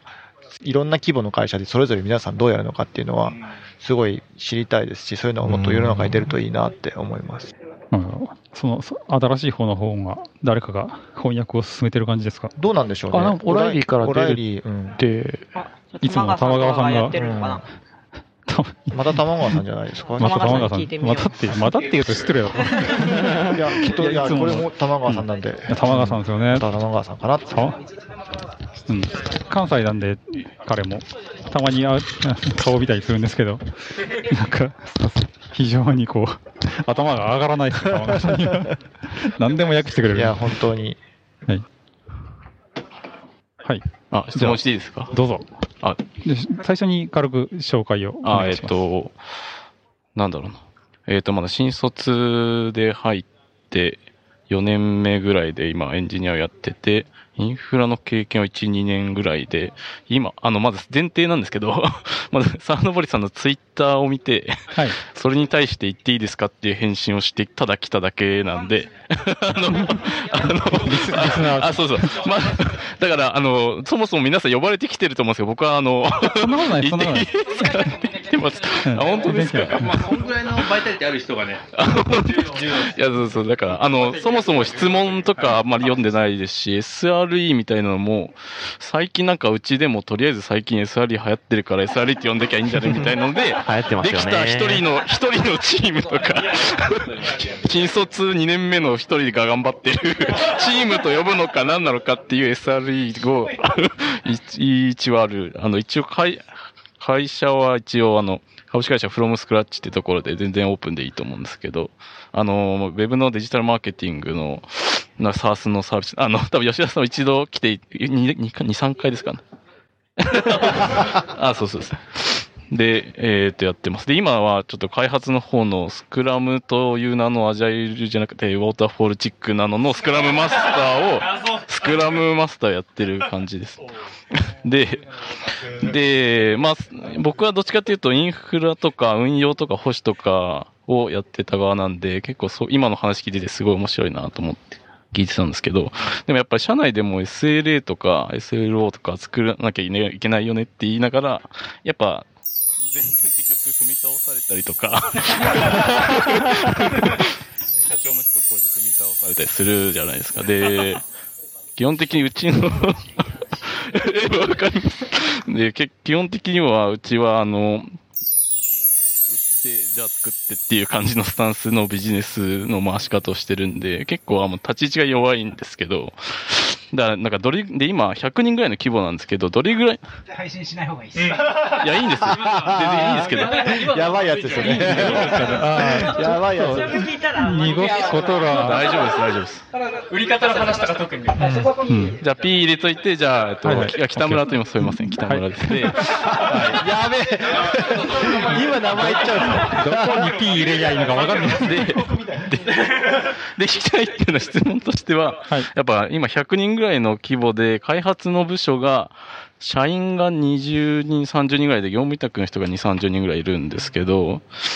で、基本的に社員の方は、新卒がほとんどで、ほとんどエンジニアリングとかでやってきてない人とかやっぱ多くて、でも、サービスとしては規模も大きくなってきて、いろんなお客さんも増えてきてるんですけど、その中でどれぐらいの規模になったら SL の重要性とかが認知されやすくなるのかなとかっていうのが、まあ規模ってどういうところで捉えるかわからないんですけど、なんかそういうのってなんか感覚とかでもあるのかなっていうのは誰か。僕はなんか例えば、そのはい。なんだろうな、最初始まったばっかりの数名の、ね、サービスとかだったら、そもそもその設定とかをするよりも、とりあえずリリースしてとか、そういう方がやっぱプライオリティ上がったりもすると思うんですね。だそうなった時の、僕の、話をはい。は挟むと、あの、サポートが、あの、怒鳴り込んでくるかどうか。が規模の、あれかなって。多分あその社内のサポートの。部署がって質問が、あの、サポートの、あの、金銭を、なんというか、あの、し域値を超えちゃうかどうか っていうのが一つあるんですけどね。はい。はい。まだいける感じなんですね。でそんな、うん。はい。そうそうですね。そんなしょうもないところは置いといて、どうちょっと。どうなんですかね。はい。いや、いや、聞きたい、いや、聞きたいですけど、いや、聞き、逆に聞きたいぐらいなんですよ。うんっていうのも、まあ、そうですね。そう、なんか今話してる中で、やっぱこう、どうやって認知させていくかってところが難しいっておまあ、例え話あったとばでも、その、思うんですよ、ね。いろいろな話があると思うんですよ。今の話で言うと、その、ソフトウェア、まあ、エンジニア自体のスキルレベルの話もありますし、そもそもビジネスの人との、まあ、交渉の話もありますし、あと、そもそもこう、抱えてるインフラに対しての人数が足りないとか、そういう話もあると思うんで、いろいろ難しいと思うんですけど、なんかこう、例えば、一番最初、これ、今 SLI、SL の話もありましたけど、それ以外にも、例えば、普通に、いわゆる DevOps って言われてる領域で、みんなが手作業でやってる話とか、その辺を、やっぱり、削減したいみたいなモチベーションってみんなあると思うんですね。なんでそういうなんか、じできるところからまずやっていくみたいな話を、コツコツやるしか多分、銀の弾丸みたいな話は多分ないんで、できるところからコツコツやっていって、だんだんなんかあの人が言ってることは正しそうだなっていう分、なんか雰囲気を作るぐらいしか多分ないんじゃないかなと思いますけど。僕の意見言っていいですか？今日多分公式には初めて発言すると思いますけど、はい。えっ、と、えーテック酒場の、えースカウトを担当しております、吉田と申します。今週も沖縄からやってまいりました。はいご苦労様ですよろしくお願いします。よろしくお願いします僕はあの、照井君みたいな、あの、えエンジニアとしての役割を増やしたフェーズから、今ちょっとあの、えっと、自分たちの自社サービスの組織の CTO というか、まあ、何でも屋さんですね。や、やらせてもらってるんですけど、一応あの、ビジネス側も見ているので、じゃあ、えっと、新サービスを作ったり、既存のサービスの中で、どんどんどんどんこう、できる限りこう、あの、いろんな機能をリリースしていきたい。だけど、えっと、それをいかにそこ信頼性高く運用していくかっていうところのせめぎ合いとかっていうのは、やっぱりこれビジネスの人が判断するのが一番いいはずで、要はその、止まっても、えっ、と、謝れば済む問題なんであれば、SR、SR イーイングしなくていいんじゃないかなと思うわけですよ。しばらく止まってても、誰も怒らないんであれば。ただそれが何かしらのそのビジネスに悪影響を与える、その、えーっと、既存客離れちゃうとか、まあ、それなりのあのインパクトがビジネス側の人で、まあ、エンジニアもやってほしいですけど、計算できるはずなんで、であれば、もうそろそろ、えーっと、潮時である程度そういうところで、えーちゃんと SRE 入れて、えーしかも、えー、大体これぐらいのスピードで改善も回していってほしいっていう期待値を設定できると思うんですね。なので、えー、と数値の前にやっぱりみんなのモヤモヤしてる期待値のあたりを合わせにいくと、必然的に、ああ、これはちょっと立てないといけないねって話になるんじゃないかなと僕は思いました。なるほど。確かに。めっちゃいい話。い やすごい。人あってこそのね、やっぱりね、結局は。で、人の感覚、感じ方って、それぞれ違うっちゃ違うんだけど、まあ、それのね、いろいろ、あの、なんていうか、中間点というか、その辺を。そうですね、僕らも、えっとぼえっとちょっと説明すると、僕らはサイダスって言って、えっと HR テックの、えっとサービスをリリースしてます。で、HR テックのサービスなので、正直夜中落ちてても、ほとんど使われてるわけがないんですよ。なので、夜中落ちててもさほど怒られないだろうっていうのはあるんですけど、SLO としては99.5%を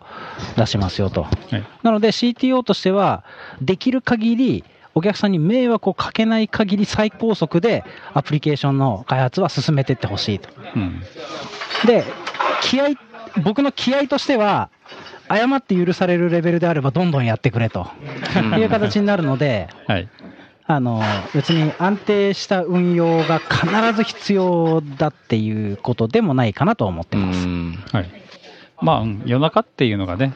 その、地球のどこにいるかで だいぶ違うので、希望的に比べるのはちょっと難しいんだけど。そうですね、まうちはそんなにグローバルではあないので、はいうんこれ前回も言っちゃった話なんだけど。うんまあまあ。あありがとうございます。すごいわ参考になりました。じゃあちょっとこの辺で、あの、リフレッシュしましょうか、一つ。シャッフルタイム。人員リフレッシュをしましょうか。はい。はい。はい。おっと、小野さん来てしまった。こんにちは。お久しぶりです。お久しぶりです。えーっと、じゃあ、えーちょっと休憩を挟んだけども、あの、えーいろいろとですね、新しい人。あの、ひどい話が始まる。自己紹介を。はい。はい。えっと、私はプリファードネットワークスという会社で機械学習クラスターの開発運用をやってます、大村と言います。よろしくお願いします。よろしくお願いします。はい。はい、えっ、と、楽天株式会社っていう会社で。出していいんだっけ？あ、大丈夫です。言って大丈夫だろ大丈夫、大丈夫です。はい、はいあの、僕別に OK とかもらう、もらわないとかないんで。はい。じゃあちょっとこ、ここの話ピーって言ってあ、大丈夫です。前回も出てるんで。あ、了解です。はい。はい、あの、メールの配信エンジンの開発運用をしてる小野と言います。よろしくお願いします。はいお願いします。はい。えっ、と、同じく楽天株式会社、あ、ギリギリ楽天株株式会社で、って何？えっと、新規事業のマネージャーやってます、大井と申します。よろしくお願いします。お願いします。今、育休中なんそうなんですよ。あじゃあ、それがギリギリっていうこと？あ、そうそうそう、そういないかもしれない。育休の間でどうにか次を見つけられたいギリギリはある。みんな今チャンスですよ。スカウトの方はね。はい。じゃあ、はいえっ、と、えっ、と、チャットワーク株式会社の、えっ、と、開発の責任者やってます、春日と申します。はい。引き続きよろしくお願いします。はい。春日さんはなんか、割と皆勤賞なんですけど、いつも自己紹介だけで終わってしまうんですよね。そう今度、今度はちゃんとしゃべ、今度はちゃんと喋ってほしいなって思うね。メタデータの話をできない春日さんみたいな感じ。いろいろなんか、ピピー話しかできない。上の話めっちゃ面白かった。はい、まあ、上の話が聞きたい人はぜひ現地にお越しください。はい。ということで、えっ、と、ちょっと、たく、ざうーんと、メンバーが一新したので、この辺からまた別のん空気になっていくかなと思うんですけど、ちょっとマイクをつける人を決めましょうか。みんなマイクをいく。はい。やっぱ、SR チームやっていただいてる。はい野村さんの。はい、じゃあ、SR ってちょっと違うんですけど、ちょっと違う。SRE あとは SRE を持たない会社代表。あ、あ、そりゃ。えっと、マイクあるよ、いっぱいあるよ。両方。はい、じゃあ、引き続き SRE をテーマにまだ喋ってもらうんですけど、ちょっとさっきとは違って、えー、っていうことですね。はい。ちょっと、山田さんも、山田さんもマイクお願いします。すごいな。SRB ももうこんなに見たの？なんか、みんなちゃんと持ってきてるのかな？すんげえたくさんある。そう、僕も何気に読んだことがないんですよ。そう、全然。ここで。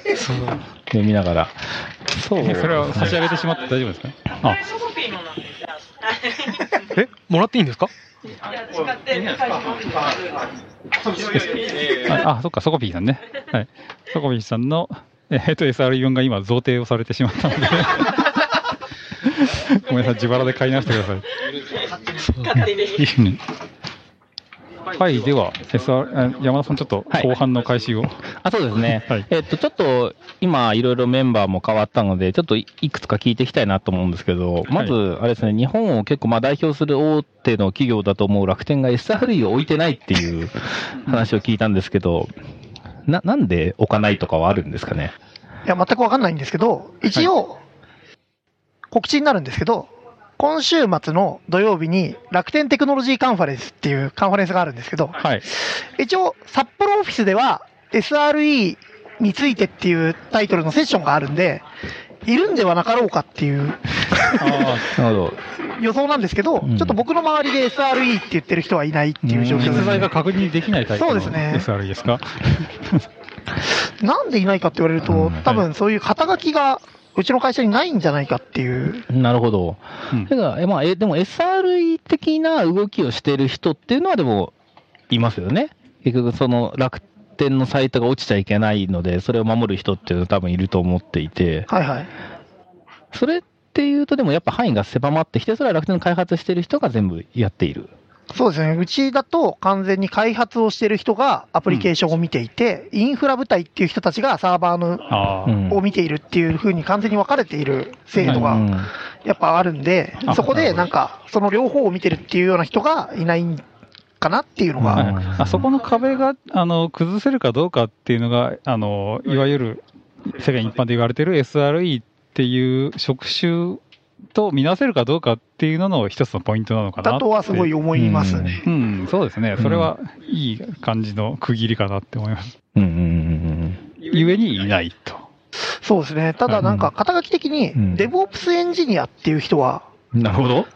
あの、あるんですけど、えデ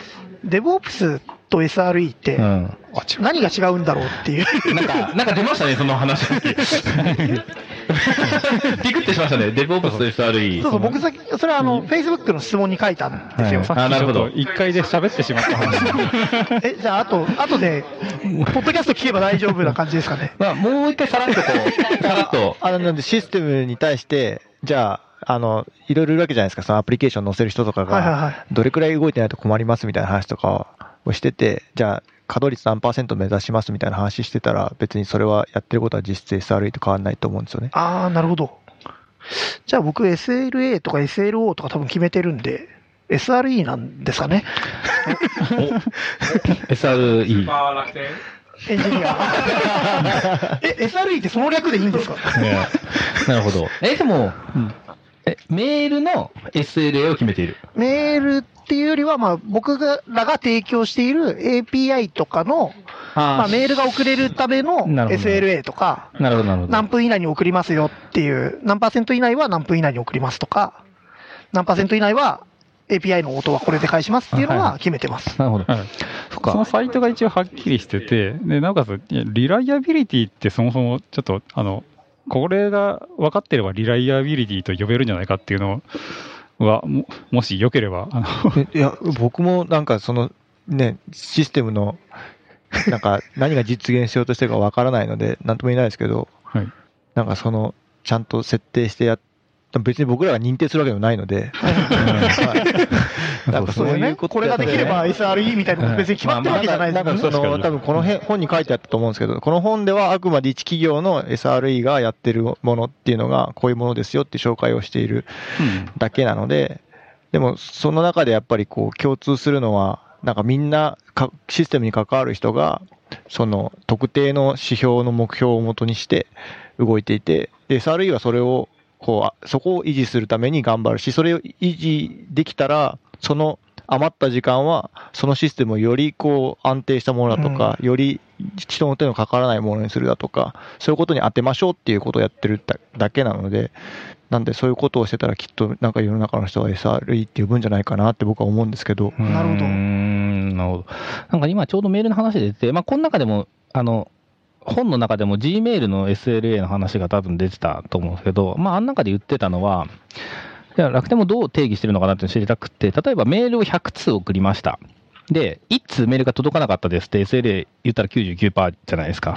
そうなのかな そう。どうどういう定義？で、メールはやっぱ絶対に100通送って100通届かなきゃいけない。いや、それは、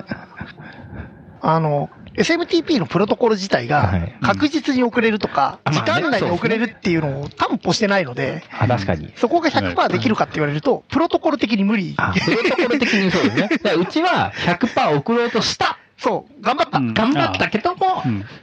100通はそうですねなか。った。なんで、どっちかっていうと、まあ、うちに予約を投げてきた API がいかに時間内に返せたとか、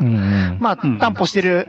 レベル返せたっていうのしか、まあ、担保はできない。なるほど、なるほど。それこそ外のメール受け取ってくれる会社さんが、お前嫌いやって言われたら、うん受け取ってもらえないので、そこはもう、うちらでは担保できないレベルになってしまうのなるほで、ど。そっか、でもそうなのかな。例えばなんか、えっと、僕とかデータ分析基盤やっていて、例えばあの、AWS のレッドシフトとか使ってるんですけど、AWS のレッドシフトと SLA が定められてないんですね。はい。じゃあそれを使ってる以上、じゃあうちのチームは SLA を絶対定められないのかっていうと、でもそうじゃなくて何かしらでして定めないといけないのかなみたいなのがあったりとかして、そこは難しいところですよね。難しいけど、メールに限ってはちょっとあの、次に渡すまでっていうのが、まあ、そうですね。うちから出るところまでっていうところまでが担保。ね。なんかそう、うちはもう送ったよ。で、向こうから語形が返ってきたとしても、うちは送ったから、それはもう送ったの、ね。頑張った。うん。最終的には2に届くかどうかっていうのを保証できるわけがないんで、プロトコル的に。それ、パーセンテージすら出なくて、100つのうち1つ送れなかったら0%って言われたら、その通りでございます そうですね。まあでゼロでございも、ますそうですね。本の中に書いてます。えー Gmail がね、SLA、例えば99.9%握ったら、1000通2通メールが消えていいのかって言ったら全然そうじゃないっていう。そのはずなんだと思いますよ。ですよね。そういうことなんだと思います。そこは難しいのかなと思います。それは API のレスポンスがちゃんと、そうですね。うちに予約がちゃんと受け取れたよっていうのははい担保できるっていうのはできるんですけど、その後、遅れたかどうかは、ちょっと、外側の人と握らなきゃいけないので、どうしようかな、その辺、Gmail の SLA について聞いていいのかな。個人的見解とかそういう。はい。SLA なえーと SLA とかなのか、はいサービスの、まあ、信頼性でエラーが返るあたりなのか、はい。あーなんか一応あの SLA って、あ、そっか。あの、数少ない SLA が設定されてるサービスが、某社のところにあって、あるんかの、あるのかな？あるみたいなんですが、本当にリアルに。いや、ちょっと、ちょっとこの話題はやめましょうか。みんなが喋れなくなる。喋れなくなってしまう話題はやめましょう。なるほど。SLA は結構、ああ、まあ、それはそうですね。ちょ、でも、ちょっともう一人、楽天の人いるんで、スーパー楽天いやスーパー楽天エンジニアでもあれですよね、新規事業開発とかすると、やっぱその新規事業開発するときに最初になんか SLO とかを定めながら作ったりはするんですか？多分、その SLA とか SLO とか、話してる暇ないんじゃないですかね、新規事業とかって。あ、なんで、あの、ちゃんとやろうとする人はやるんですけど、そんな暇がないんで、多分そういう SRE とかの話出てくるのって、ある程度規模が出てこないと、入ってこない気はしていて、agreement する人がいないとか。ありますよね、だから普通に。サービスが動いてないと。お客さんいいないと。まあそうですよね。そんなの、そんなのを担保するよりまず出せって感じだよね。うん、そう、あそこはすごい面白いなと思ってて、うんそう、なんか、やっぱ SRE の話がやっぱ出てくるのも、やっぱ規模がある程度あるところで、で、規模があるって言っても、会社の規模っていうよりはサービスの規模だったりするじゃないですか。でも結局、これぐらいサービスを稼働したいですって話って目標とか数値がないと、それに対してシステムとかって設計、あの、アーキテクトの人が組むったりはできないじゃないですか。だから多分、えっと、新規事業でもちゃんとしてる人たちはそこを考えて数値化してるだろうし、約束は誰かとする人がいなくても自分たちで約束をして、それに向けて組んでるんですけど、でも多分なくて、だんだん規模が上がってくるとどっかでそういう話が出てくるっていうのが、どの辺なんでしょうね。僕それ聞きたいですよね。いいですか？僕は、まず規模を上げろよっていう。それ、それ、それめっちゃ話したい。それめっちゃ面白そう。だけの話なので、ちょっとなんかあリクルートの白鳥です。はい。よろしくお願いします。ちょっと、あの、新規事業に対する SRE みたいな話が出たんで、ちょっと最近僕、新しいサービスをちょこちょこ、なんかベータ版っていう位置づけで作っていて、なんかその辺の信頼性とか、運用とかちょっと辛くなってきてぶち当たってる問題なんですけど、なんかやっぱりサービスの期待値が、上がってくると、どうしてもそこを決めざるを得ないなと思っていて、なんかこう、いろいろサービスでもコンテンツがある中で、なんか、キラーコンテンツみたいな、大事にしなきゃいけないコンテンツみたいなのあるじゃないですか。なんかそういうものが出てきて、これは絶対落としちゃいけないって自分たちが思った瞬間になんかそれを自分たちで考え始めるのかなってちょっと思っていて、なんかそこも、あの、新規授業の中でもコアな部分、考え抜いたところを、なんかこう実装していくところで、なんかそこはやっぱ一個芯を持ったサービスであれば、そこをなんか基準になんか SLO とか I とか決めた方がいいのかなっていうのを最近ちょっと思ってます。そう、なんか O とか I とかはすごく気持ちが、それは別に、えっと、事業規模関係なく、エンジニアリングしてる以上でなんか決めて、どういうアーキテクトにするかとか、その、それの実際にできてるかどうかみたいな、測るために必要だと思うんですけど、アグリメントするときって相手が必要じゃないですか。うんうんうんで、それってやっぱりある程度、えっと、アグリメントして欲しい人が出てこないと、ああ、そうですね。出てこないので、なんで、さおおっしゃる通りで、SLO とか SLI とかは、自分たちで、別にそれは規模関係なく、初めから定義した方が多分良くて、でもなくてもやってるとこ結構多くて、とりあえずやってるとこがすごい多いじゃないですか。で、SLA って話が出てくるところは、やっぱり、どっか分水嶺があるとか。あ、確かに。で、もちろん B2B とか B2C とか、お客さんのなんかそういう種類とか業態とかもやってくると思うんですけど、っていうのが多分どっかで出てくるっていうところが、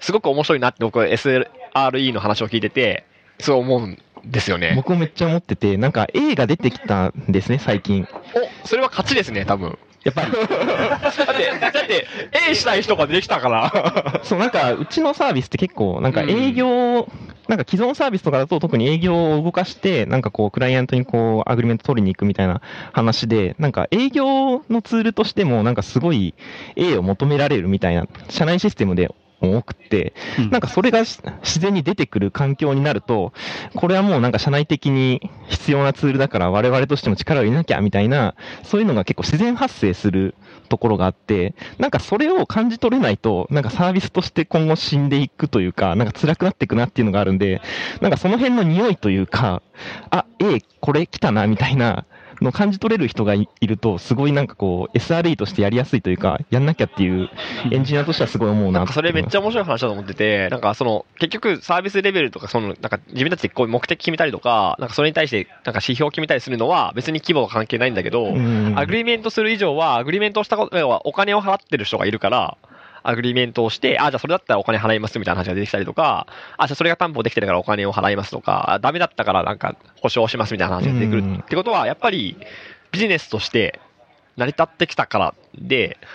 アグリメントだけに関して言うとそうだけど、他の普段からやらなきゃいけないことは別に規模が関係なく、やっときよって話だってことが、今の話が聞いてる思ったんですけど、合って合ってます？合ってます、合ってます。A とか I とかは、なんか、まあ見なきゃわかんないというか、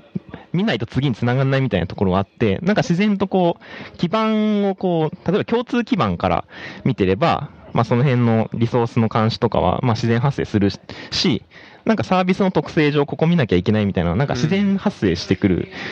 気がしていて、まあそこ、なんだろうな、新規事業だとなんかそういう観点からシステムアーキテクチャとかも決めていいんじゃないかなってちょっと最近思ってます。うん、まあ、その辺は、なんというか、えーと相手次第っていうところもあって、まあそうですね。なんか、出てくればビジネスとして勝ちっていうのはすごい今、うんそんな気がしますねすごい腹落ちしました。で、相手次第にもいろいろあって、あの、言うたら、えーえ、その、社内の倫理を通すために、御社は SLA を決めていますか？みたいな問い合わせが、サービスによってはあるわけであって。いや、そこ、あの、えっ、と、それが重要なんかどうかっていうと、ただただ、あの、マニュアルに沿って聞いてきてるだけであって、いや、ということもあるかなっていう。確かに。なんか、それで言うと、SIR における SRE とはみたいなのがちょっとすごい気になってて、やばい。やばいやつ。何でやったらいいんだ、それ。SIR の SRE と SIR の DevOps とは何かみたいな話がちょっと聞きたいな。春日さんがついに、チャットワーク、春日さんがついに喋りを解禁する感じです。あーじゃあ、えっ、と、もともと SIR 出身で、えっ、と、ウェブサービスのリクルートにいて、今、あの、ベンチャーにいる春日です。はい。えっ、と、もともと、なんか私がやってた、まあ、SIR のサービスって、いわゆるなんかまあ、SLA というか、いわゆる空いてるはいみたいなところから結構あって、いわゆるどちらかというとアグリメントというか、なんかこう、いわゆるなんかこう、到達目標みたいに対してのやっぱシステムって、あの、どちらかというとこう、なんなんていうんですかね、あの、動くのが絶対当たり前っていう思想で結構、あの、こう、設計されてたんですよね。はい。で、それって、なんか今の日本のサービスにも結構あるなと思っていて、例えば、なんか Suica とか、あと ATM はいみたいなのって、限りなくあれって SLA が100%に近いと思うんですよ。うんいわゆる間違いを起こすなっていう考え方の、なんか、いわゆるこう、なんか設計なんですけど、はい。でも、あの、こう、SLO っていう概念って結構面白いなと思うのが、あの、こう、 service level o,、えー objective っていうところで言うと、逆に言うと、ここまで行けばいいよねっていう概念なんですよね。それってすごく、そうね目標なんですよねそうも目標なんで。はい。で、目標と agreement ってすごく違っていて、うんその100%っていうのと、99、あの、僕、それで言うと、まあ、某、あの、クラウドサービスの99.999とかっていう、ああいう概念設計ってすごいいいなと思っていて、はいそれ何かっていうと、逆に言うと彼らってそれって狙ってやってるなと思っていて、逆に言うと、それまではこう、チャレンジして失敗していいっていう、多分、あの、こう、意思表示だと思ってるんですよね。はいはい。で、それってなんかこう、なんかサービスを良くするためには失敗をこう、と、尊ぶべきだっていうのが多分海外のサービスにあって、はい。なんか日本のサービスってそうじゃないんですよね。うん。なんかすごく原点主義というか、なんかこう100%を守ることがすごく美徳だみたいな、っていうのがあって、なんかそれってある意味なんか、なんかこう、こう、なんかなんていうんですかね、なんか、いわゆるなんかこう、イン交通インフラとかもそすごくなんかこう、ある意味なんかこう100%が美しいはい、みたいな。あのその辺ね、前半でちょっと話して、話しました。あの、1%許されてる謎はお前らにはっていうのいやが、すでもごくいいよねっていういや、話になってるんで。0.00何パーっていうところまで、なんかこうやるのって結構難か、なんかシステム設計的に難しくて。はいうんちょっと結論お願いします。あ、結論 厳しい。厳しい。あの、春日さん、春日さんごめんなさい。前回2回とも、あの、段取り長すぎて、あの、カットしてるんですよ。すみません。あの、そこで言うと、結論お願いします結論、結論ですね。えっ、と、で言うと、えー何を、と何を言いたいの？訴えたいの？いやいやな何が言いたいかというと、SIR は基本的になんかこう、規律を守るみたいな。はい。で、サービス側はどちらかというと、サービスをこう改善するために、こう、規律を設けてるみたいなところがすごいあるなと思っていて、どっちかというと、なんか僕らはなんかサービスを提供する側だったら、そういうのをどんどんどんどん作っていくべきだなって。思いますね。だからそういう意味で言うと、あの、こう、こういう本が出てるっていうのは、なんかサービスを改善するためにどういう指標を置いていくべきなのかっていうのがすごい重要なんだなと思いますね。すいませんでした。ちょっとな、な、え、SIR には SRE エンジニアいないっていうことでいいですか？いや、無理だと思いますね。いや、それすげえ。うん。あ、やめろ。いや、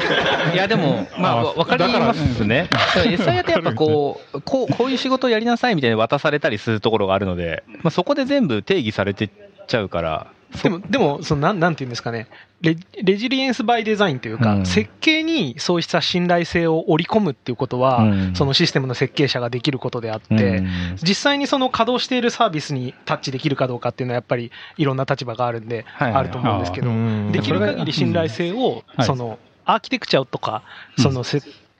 インタラクションを使って作り込んでいくっていうことは、SIR さんの皆さんでも全然できることなのかなとそれが許されるかどうかっていうのが、またちょっとあの、縦割りの、あの、組まあ織構造みたいなのがあって、そうですね。なんか SIR さんで難しいのが、なんか運用をする場合としない場合って契約によって違うじゃないですか。だから運用しないときに SR、SLA って何何を agreement するのって話じゃないですか。はい。で、だからやっぱそこって、 agreement するものがないかあるかによってだいぶ違うんで、そもそもなんかそ、なんか、SLO はあるかもしれないですけど、SLA はできないことの方が多いから、そう。ですね、なんかできないっていうか、なんか例えば僕も元々 SIR で働いたんですけど、僕が実際に経験した現場だと、もう上から S S SLA みたいな、こんぐらいで決められちゃってて、強制的に押し付けられるんで、全然その余裕があるっていうか、もう本当にそれを守らなきゃいけないんですよね。例えば僕が出したのだと、えっと、ガソリンスタンドのポスシステムみたいなの出したんです。せあの、ちょっとダメだったら P にしましょう。えっと、まあ、セルフのガソリンスタンドのポスシステムみたいなの出して、はいまあ、あれって絶対間違えちゃいけないんですよ。10リットルつって100リットル入ったら絶対ダメなんで、絶対間違えちゃいけないんですけど、い、や、本当に開発が切迫して、もう、もうお客さん的にリリースしなきゃいけない日が決まっちゃってるんで、もうバグだらけだったけど、結局出したんです。出したんだけど、やっぱどうしようもなくなっちゃうから、もうとにかく、もうこれを守るために片っ端からバグを直せみたいな感じで、だから月に1日ぐらいしか家に帰れないみたいな感じで、週に3日徹夜するみたいな感じで、はい。とにかくその SLA を守るためだけにみんなヘトヘトになるまで頑張るみたいな。最終的にもうバグだらけでスタンドが閉店するみたいな、そこまで追い込まれたんですけど、おーっと、い大丈夫ですか？この話。えー。多分、多分ね、十何年前だから時効ですか？時 だから、SIR は SLA を決められると結構厳しいなっていう。しかもなんかき決め、ね。あれですよね、積極的に決めたくないですよね。決めたくないですね。だから押し付けられることあっても、自分たちから定義することないですよね。で、しかもなんか別に、それを守ったところで、そうなん頑張ったところでお金いっぱいもらえないんで。そうそうそうそうその、もう最初の契約でいくらって決められてて。それを言っちゃうとね。うん設計の時点でね、ちょっとあの間違ってるところあるんで。そうなんですよね。余った時間で、余った時間で、なんか、改善をするとかそういうプロセスが基本的に発生しないから、バジェット、エラーバジェット設定したところで、そうですね。なんかリリースしてそうですね。確かに。そうそうです、そうです、そうです。それが SIR の人件費モデルですよ。あそうですね。だから、ここはあれですか、だからその、SIR の営業の人に、きちんとそのエラーバジェットの認識を持ってもらって、それを含めて、いや、なあの、なんか運用までを、売上売上面で見る。運用までを入れないと、うん。多分、結構厳しいかなと。それか、なんか、うまく稼働したら、ちゃんと、なんかこう、SIR さんに入るとか。はい。あそうそうそう。なんか成功したら、ちゃんと、あの、こう、おお金をお支払いしますよってやらないと、はいだって、失敗したらし失敗した分だけお金儲かるモデルだもん。あいつは責任持たないですからね。そうですね。いやいやいや、そうじゃないんですよ。そうじゃないですよ。じゃなくて、あの、モデル的に、あの、こう、なんか運用を成功、なんかこう、人手がかかる、かかればかかるほどお金が儲かるモデルなんで。そうですね。SIR はそうだし、あの、発注元にしてもね、あの、それ、バランスシートでいう資産とコストのどっちかに入るかっていう話になってくるんで、資産に入れられるかコストに入れられるかっていうので、コストに入れちゃった方が、その年に、あの、焼却できるんで。なんか、わかりやすく言うと、なんかあれですよ。なんか、サラリーマンの日本の残業代が儲かるモデルと一緒なんですよ。なんかサラリーマンの手元が。今みんなハテナが今頭に。え、だって、稼働すればするほど、だって自分の手元入るんでしょ？あーなるほどなるほど。そもそもモチベーションがこう、時間を節約するだとか、少ない人数で大きいインフラを賄うとか、そういう話になってくるので、はい。やろうとしてることが。はい。なので、人月で計算して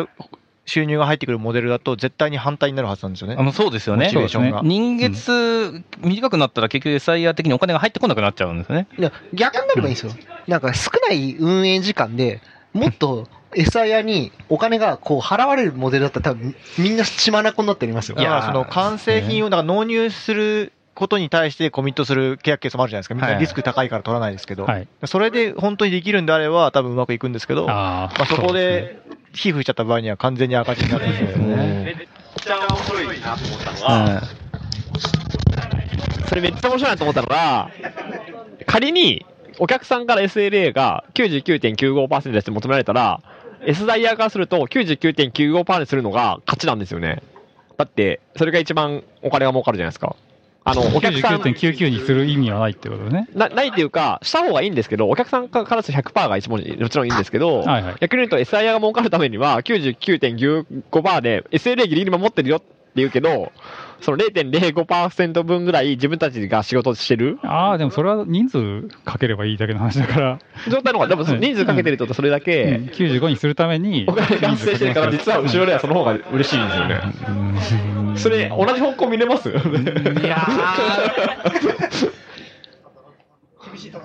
でもそれで、例えば、じゃあ、保守、運用保守契約までもらって、もう絶対にこれは何人月分もらえますっていう契約であれば、SIR の人はモチベーション上がったと思うんですよね。そう、そうですね。あるあるなんですけど。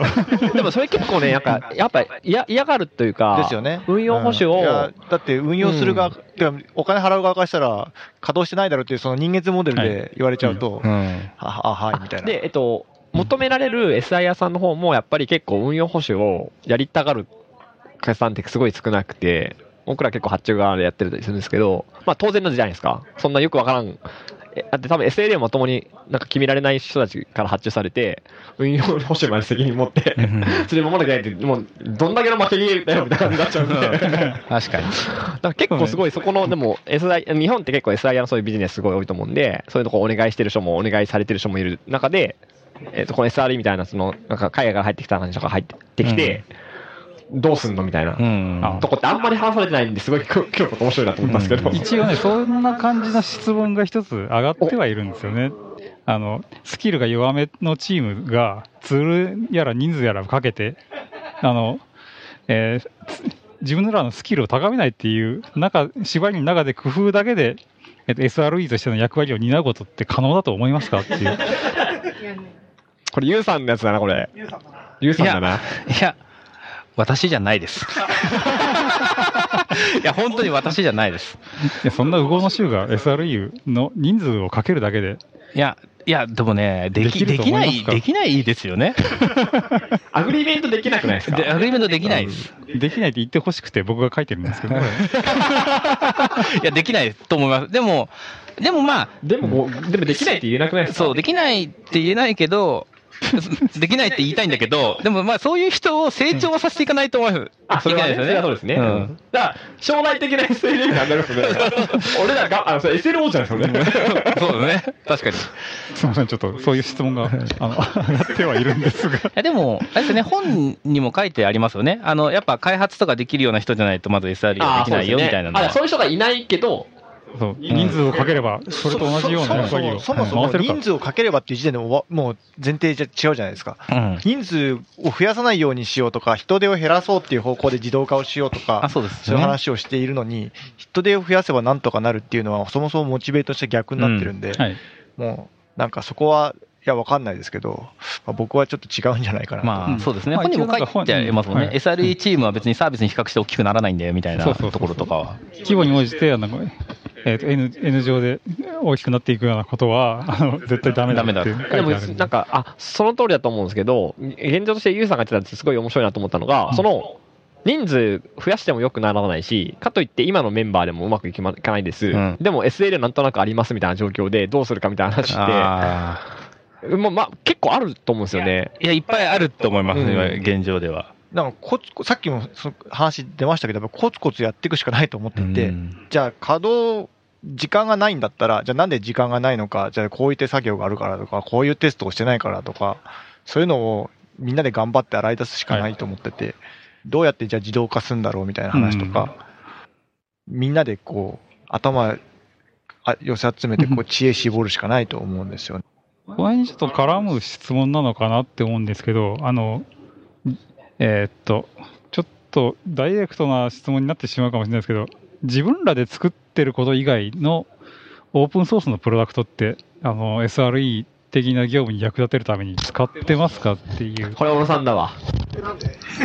ところがあって、あの、言うたら、まあ、世界一般の、えー企業、結構、まあ、オープンソースのプロダクト、サーバーサイドのツールとかって結構使っエラーの収集だとか、ログの収集だとか、そういうのに使ったりとか、あの、アラートの発行とか、まあ、それじゃなくても、あの、オーケストレーションとか、そういうのにオープンソースのツール使ってるんですけど、きっと。あの、あんまりそういうイメージがなくて、自社でツールで作って、それが最終的にオープンソースで、あの、出てきたりとかはするんですけど、えーうん、ちょっと、言いづらいのは言いづらいんですけど、まあ、まあ言うたら、あの、自社ツールで、えーそもそも賄えてるのかなというか、やっぱ自社で作るツールを信用して使ってるのかなというか、ツール作る必要があって作って、あの、世間一般でいろいろ広まってるオープンソースとかって使っ、もうそもそも使ってないんじゃないかなっていうイメージが。どうしようかな、これ。でもなんか、別に、いや、言うたらね、そもそもスタックドライバーとかね。作れるところは作ればいいし、作れなくても、そういう、なんかこういうことをしたいからっていう機能があるツールが世の中にあるんであれば、それを使えばいいんじゃないかって僕は思う。で、それを使えばっていうツール、きっとあの、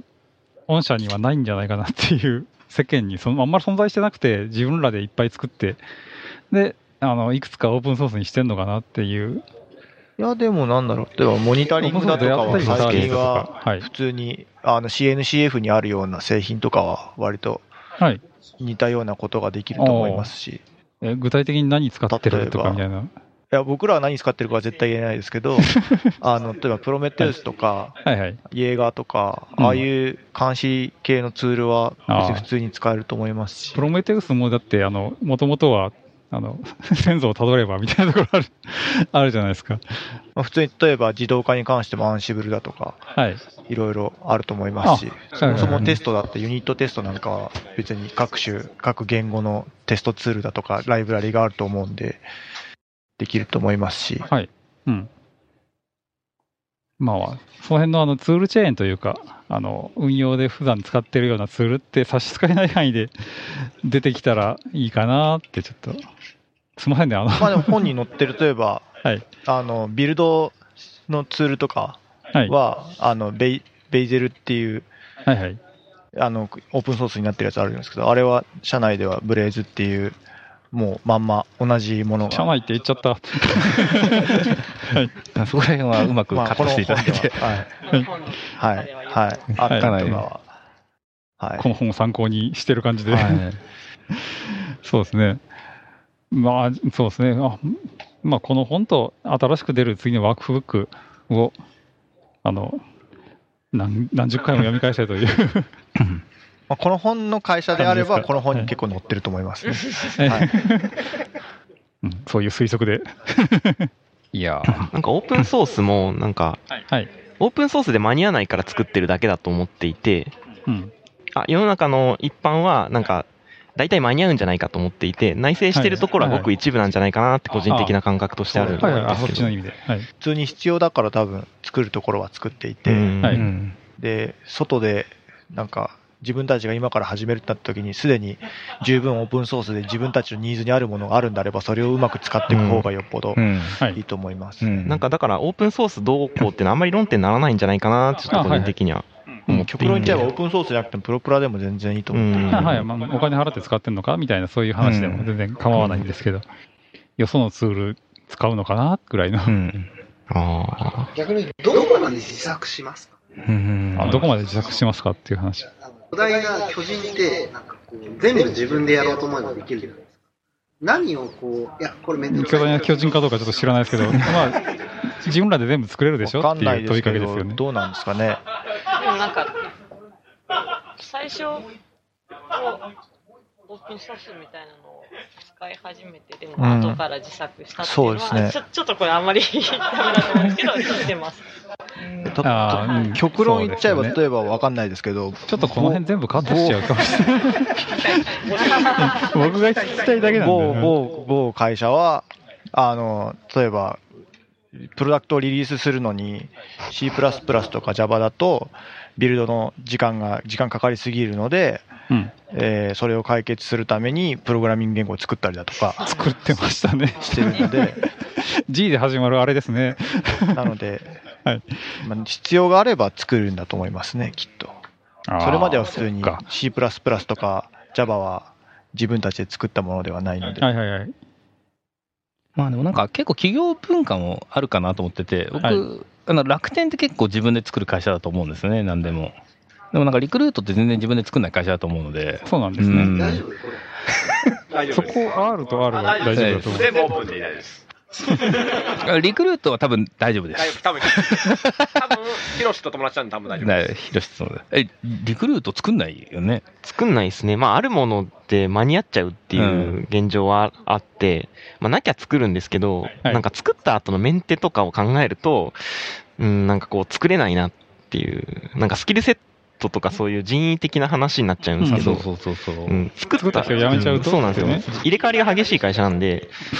なんかこう、作って、そのウィキとかまとめてまともに運用できるのかっていうと、なんかそうじゃないので、なんかある有名なオープンソースとかをなんか運用にちょっと落とし込むとか、そういうレベルにはなっちゃいますよね。はいはい。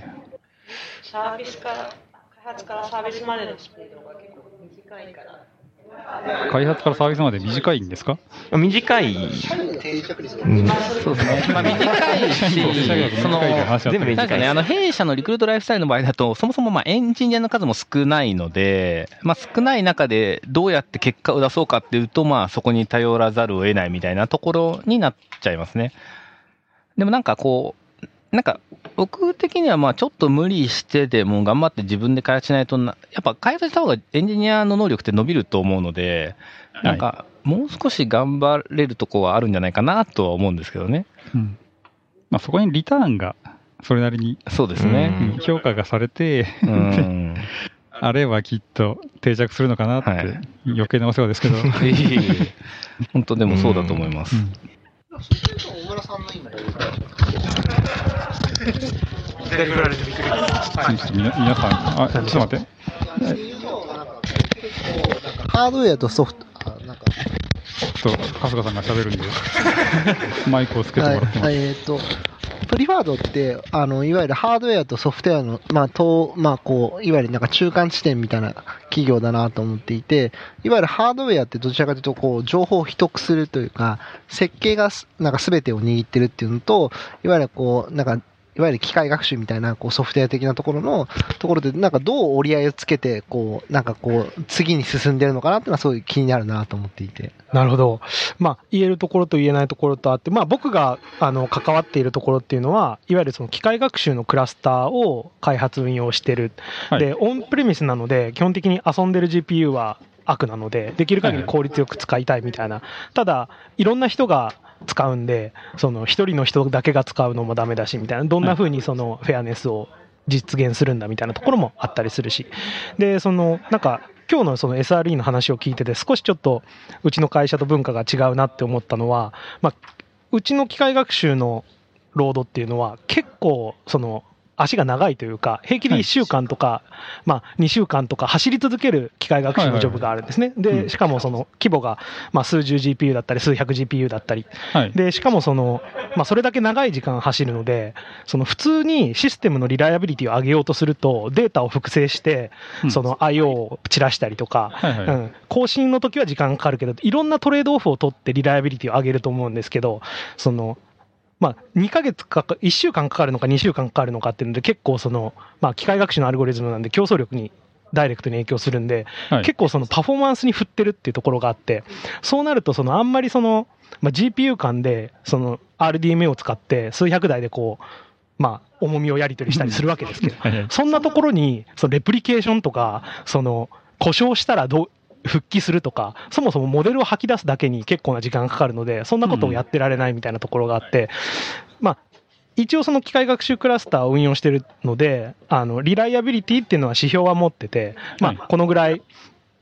アップタイム欲しいねみたいなのはチームではあるんですけど、まあそういったその、ものすごくそのパフォーマンスに振った時って、リライアビリティとものすごく両立しないなっていうのが、その機械学習のクラスターを運用してて、ちょっと思うところですね。それはなんかもう、あの、車みたいな話ですよね。そうガリガリにチューンしたフォーミュラマシンは、そう、まっすぐにめっちゃ速く走るやつに、その、なんとかエアバッグがいるかみたいな、そんなんだと思う。ちょっとちゃんと無事に帰ってこいよっていうのは、なかなかそう言ってあげられづらいという。そう、逆にその、か、そういったところに。あ、逆に聞きたいんですけど、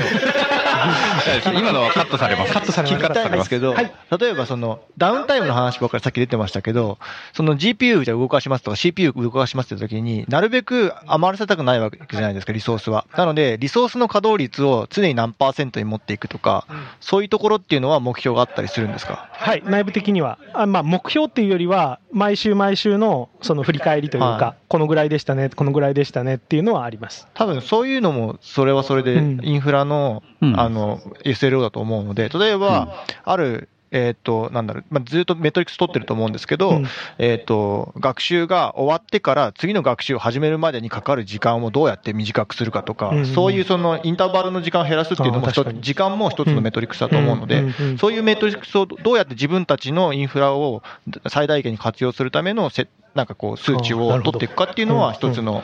あインフラのその。はい、おだと思うんですよ。ためになります。あありがとうございます。ていうか、もはや取るべきと言われてるん だと思うんですけど。なので、そこは、なんか、いろんな、いろんなシステムにはいろんな、その、目標があると思うので、はいはいはい。うん。なるほど。おありがとうございます。ね、僕もちょっとあの遊んでる、遊ばせるわけにはいかないみたいなキーワードにだいぶ引っかかったと思うんですけど、はい、あなんか聞きたいことが、質問はしてもいいですか？それって結構、ああの、マイクをつけてもらあ、つけて、はい、自作のなんかディスパッチツールみたいなのをあの皆さんが作って運用されてるんですか？それえっ、とも、と、弊社は、えっ、と、まあ、OSS を活用していて、メソスフレームワークと Kubernetes と両立を使ってます。そこのメンテナンスとか、そこに対するバグとかも、なんか一応 SLO とかは設定してるんですか？い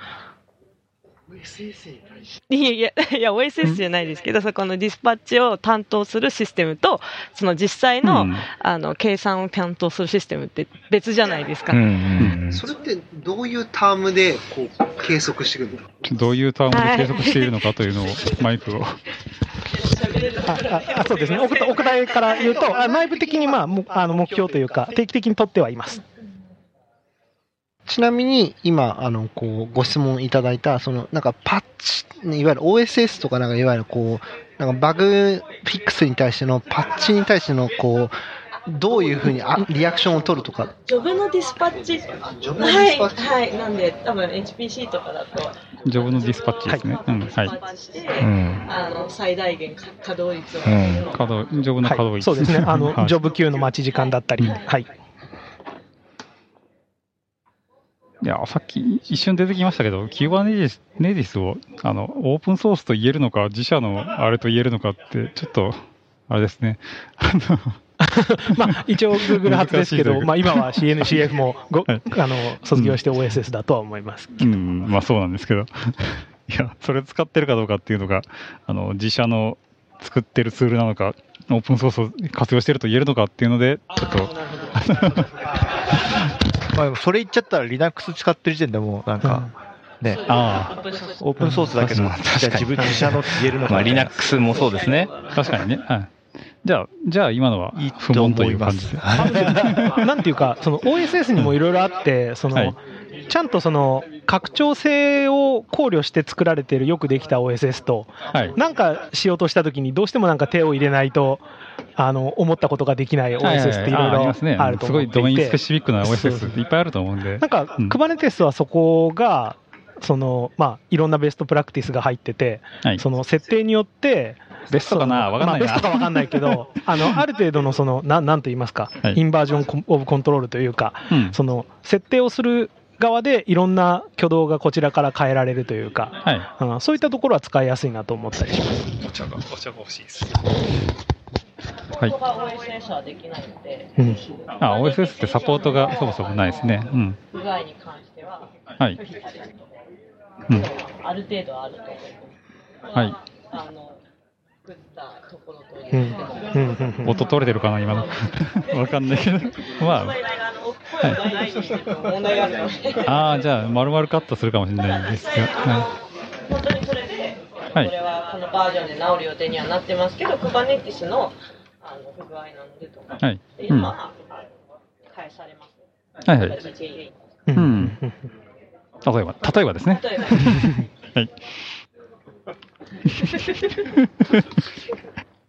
もう胃が胃が痛くなっちゃう。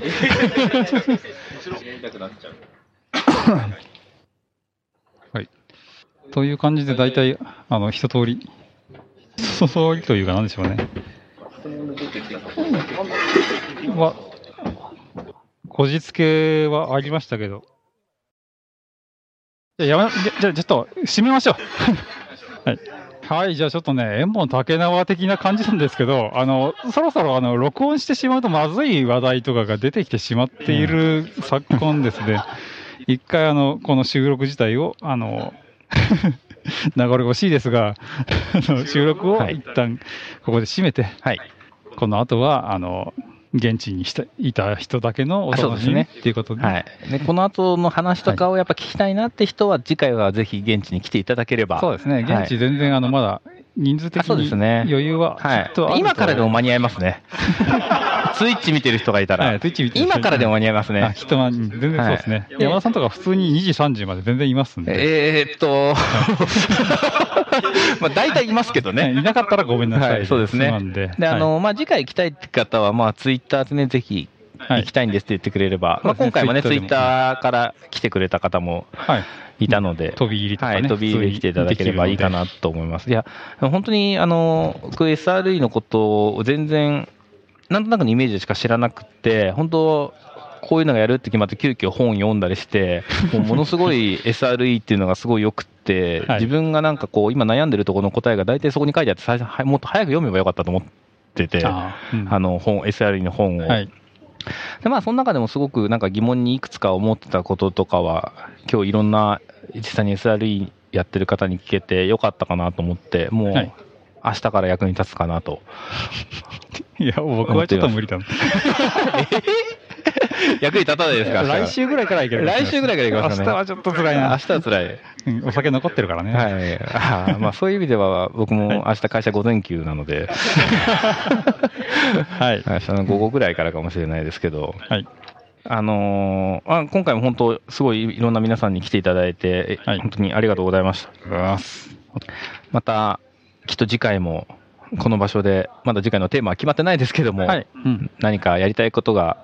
あればやると思いますし、あの、ね、ツイッターとかでこういう話してほしいっていうのも、いや、そうそうそう、そうですね。言っていただければ、ハッシュタグつけてねはい、ハッシュタグつけていただければ、もしかしたらその話題になるかもしれないので、なんか皆さん、ぜひぜひ。ならないかもしれないですけどね。ならないかもしれないですけど、はい、ツイートしていただければなと思います。はい。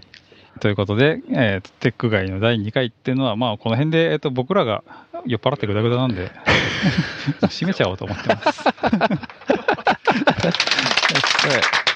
ありがとうございました。はい。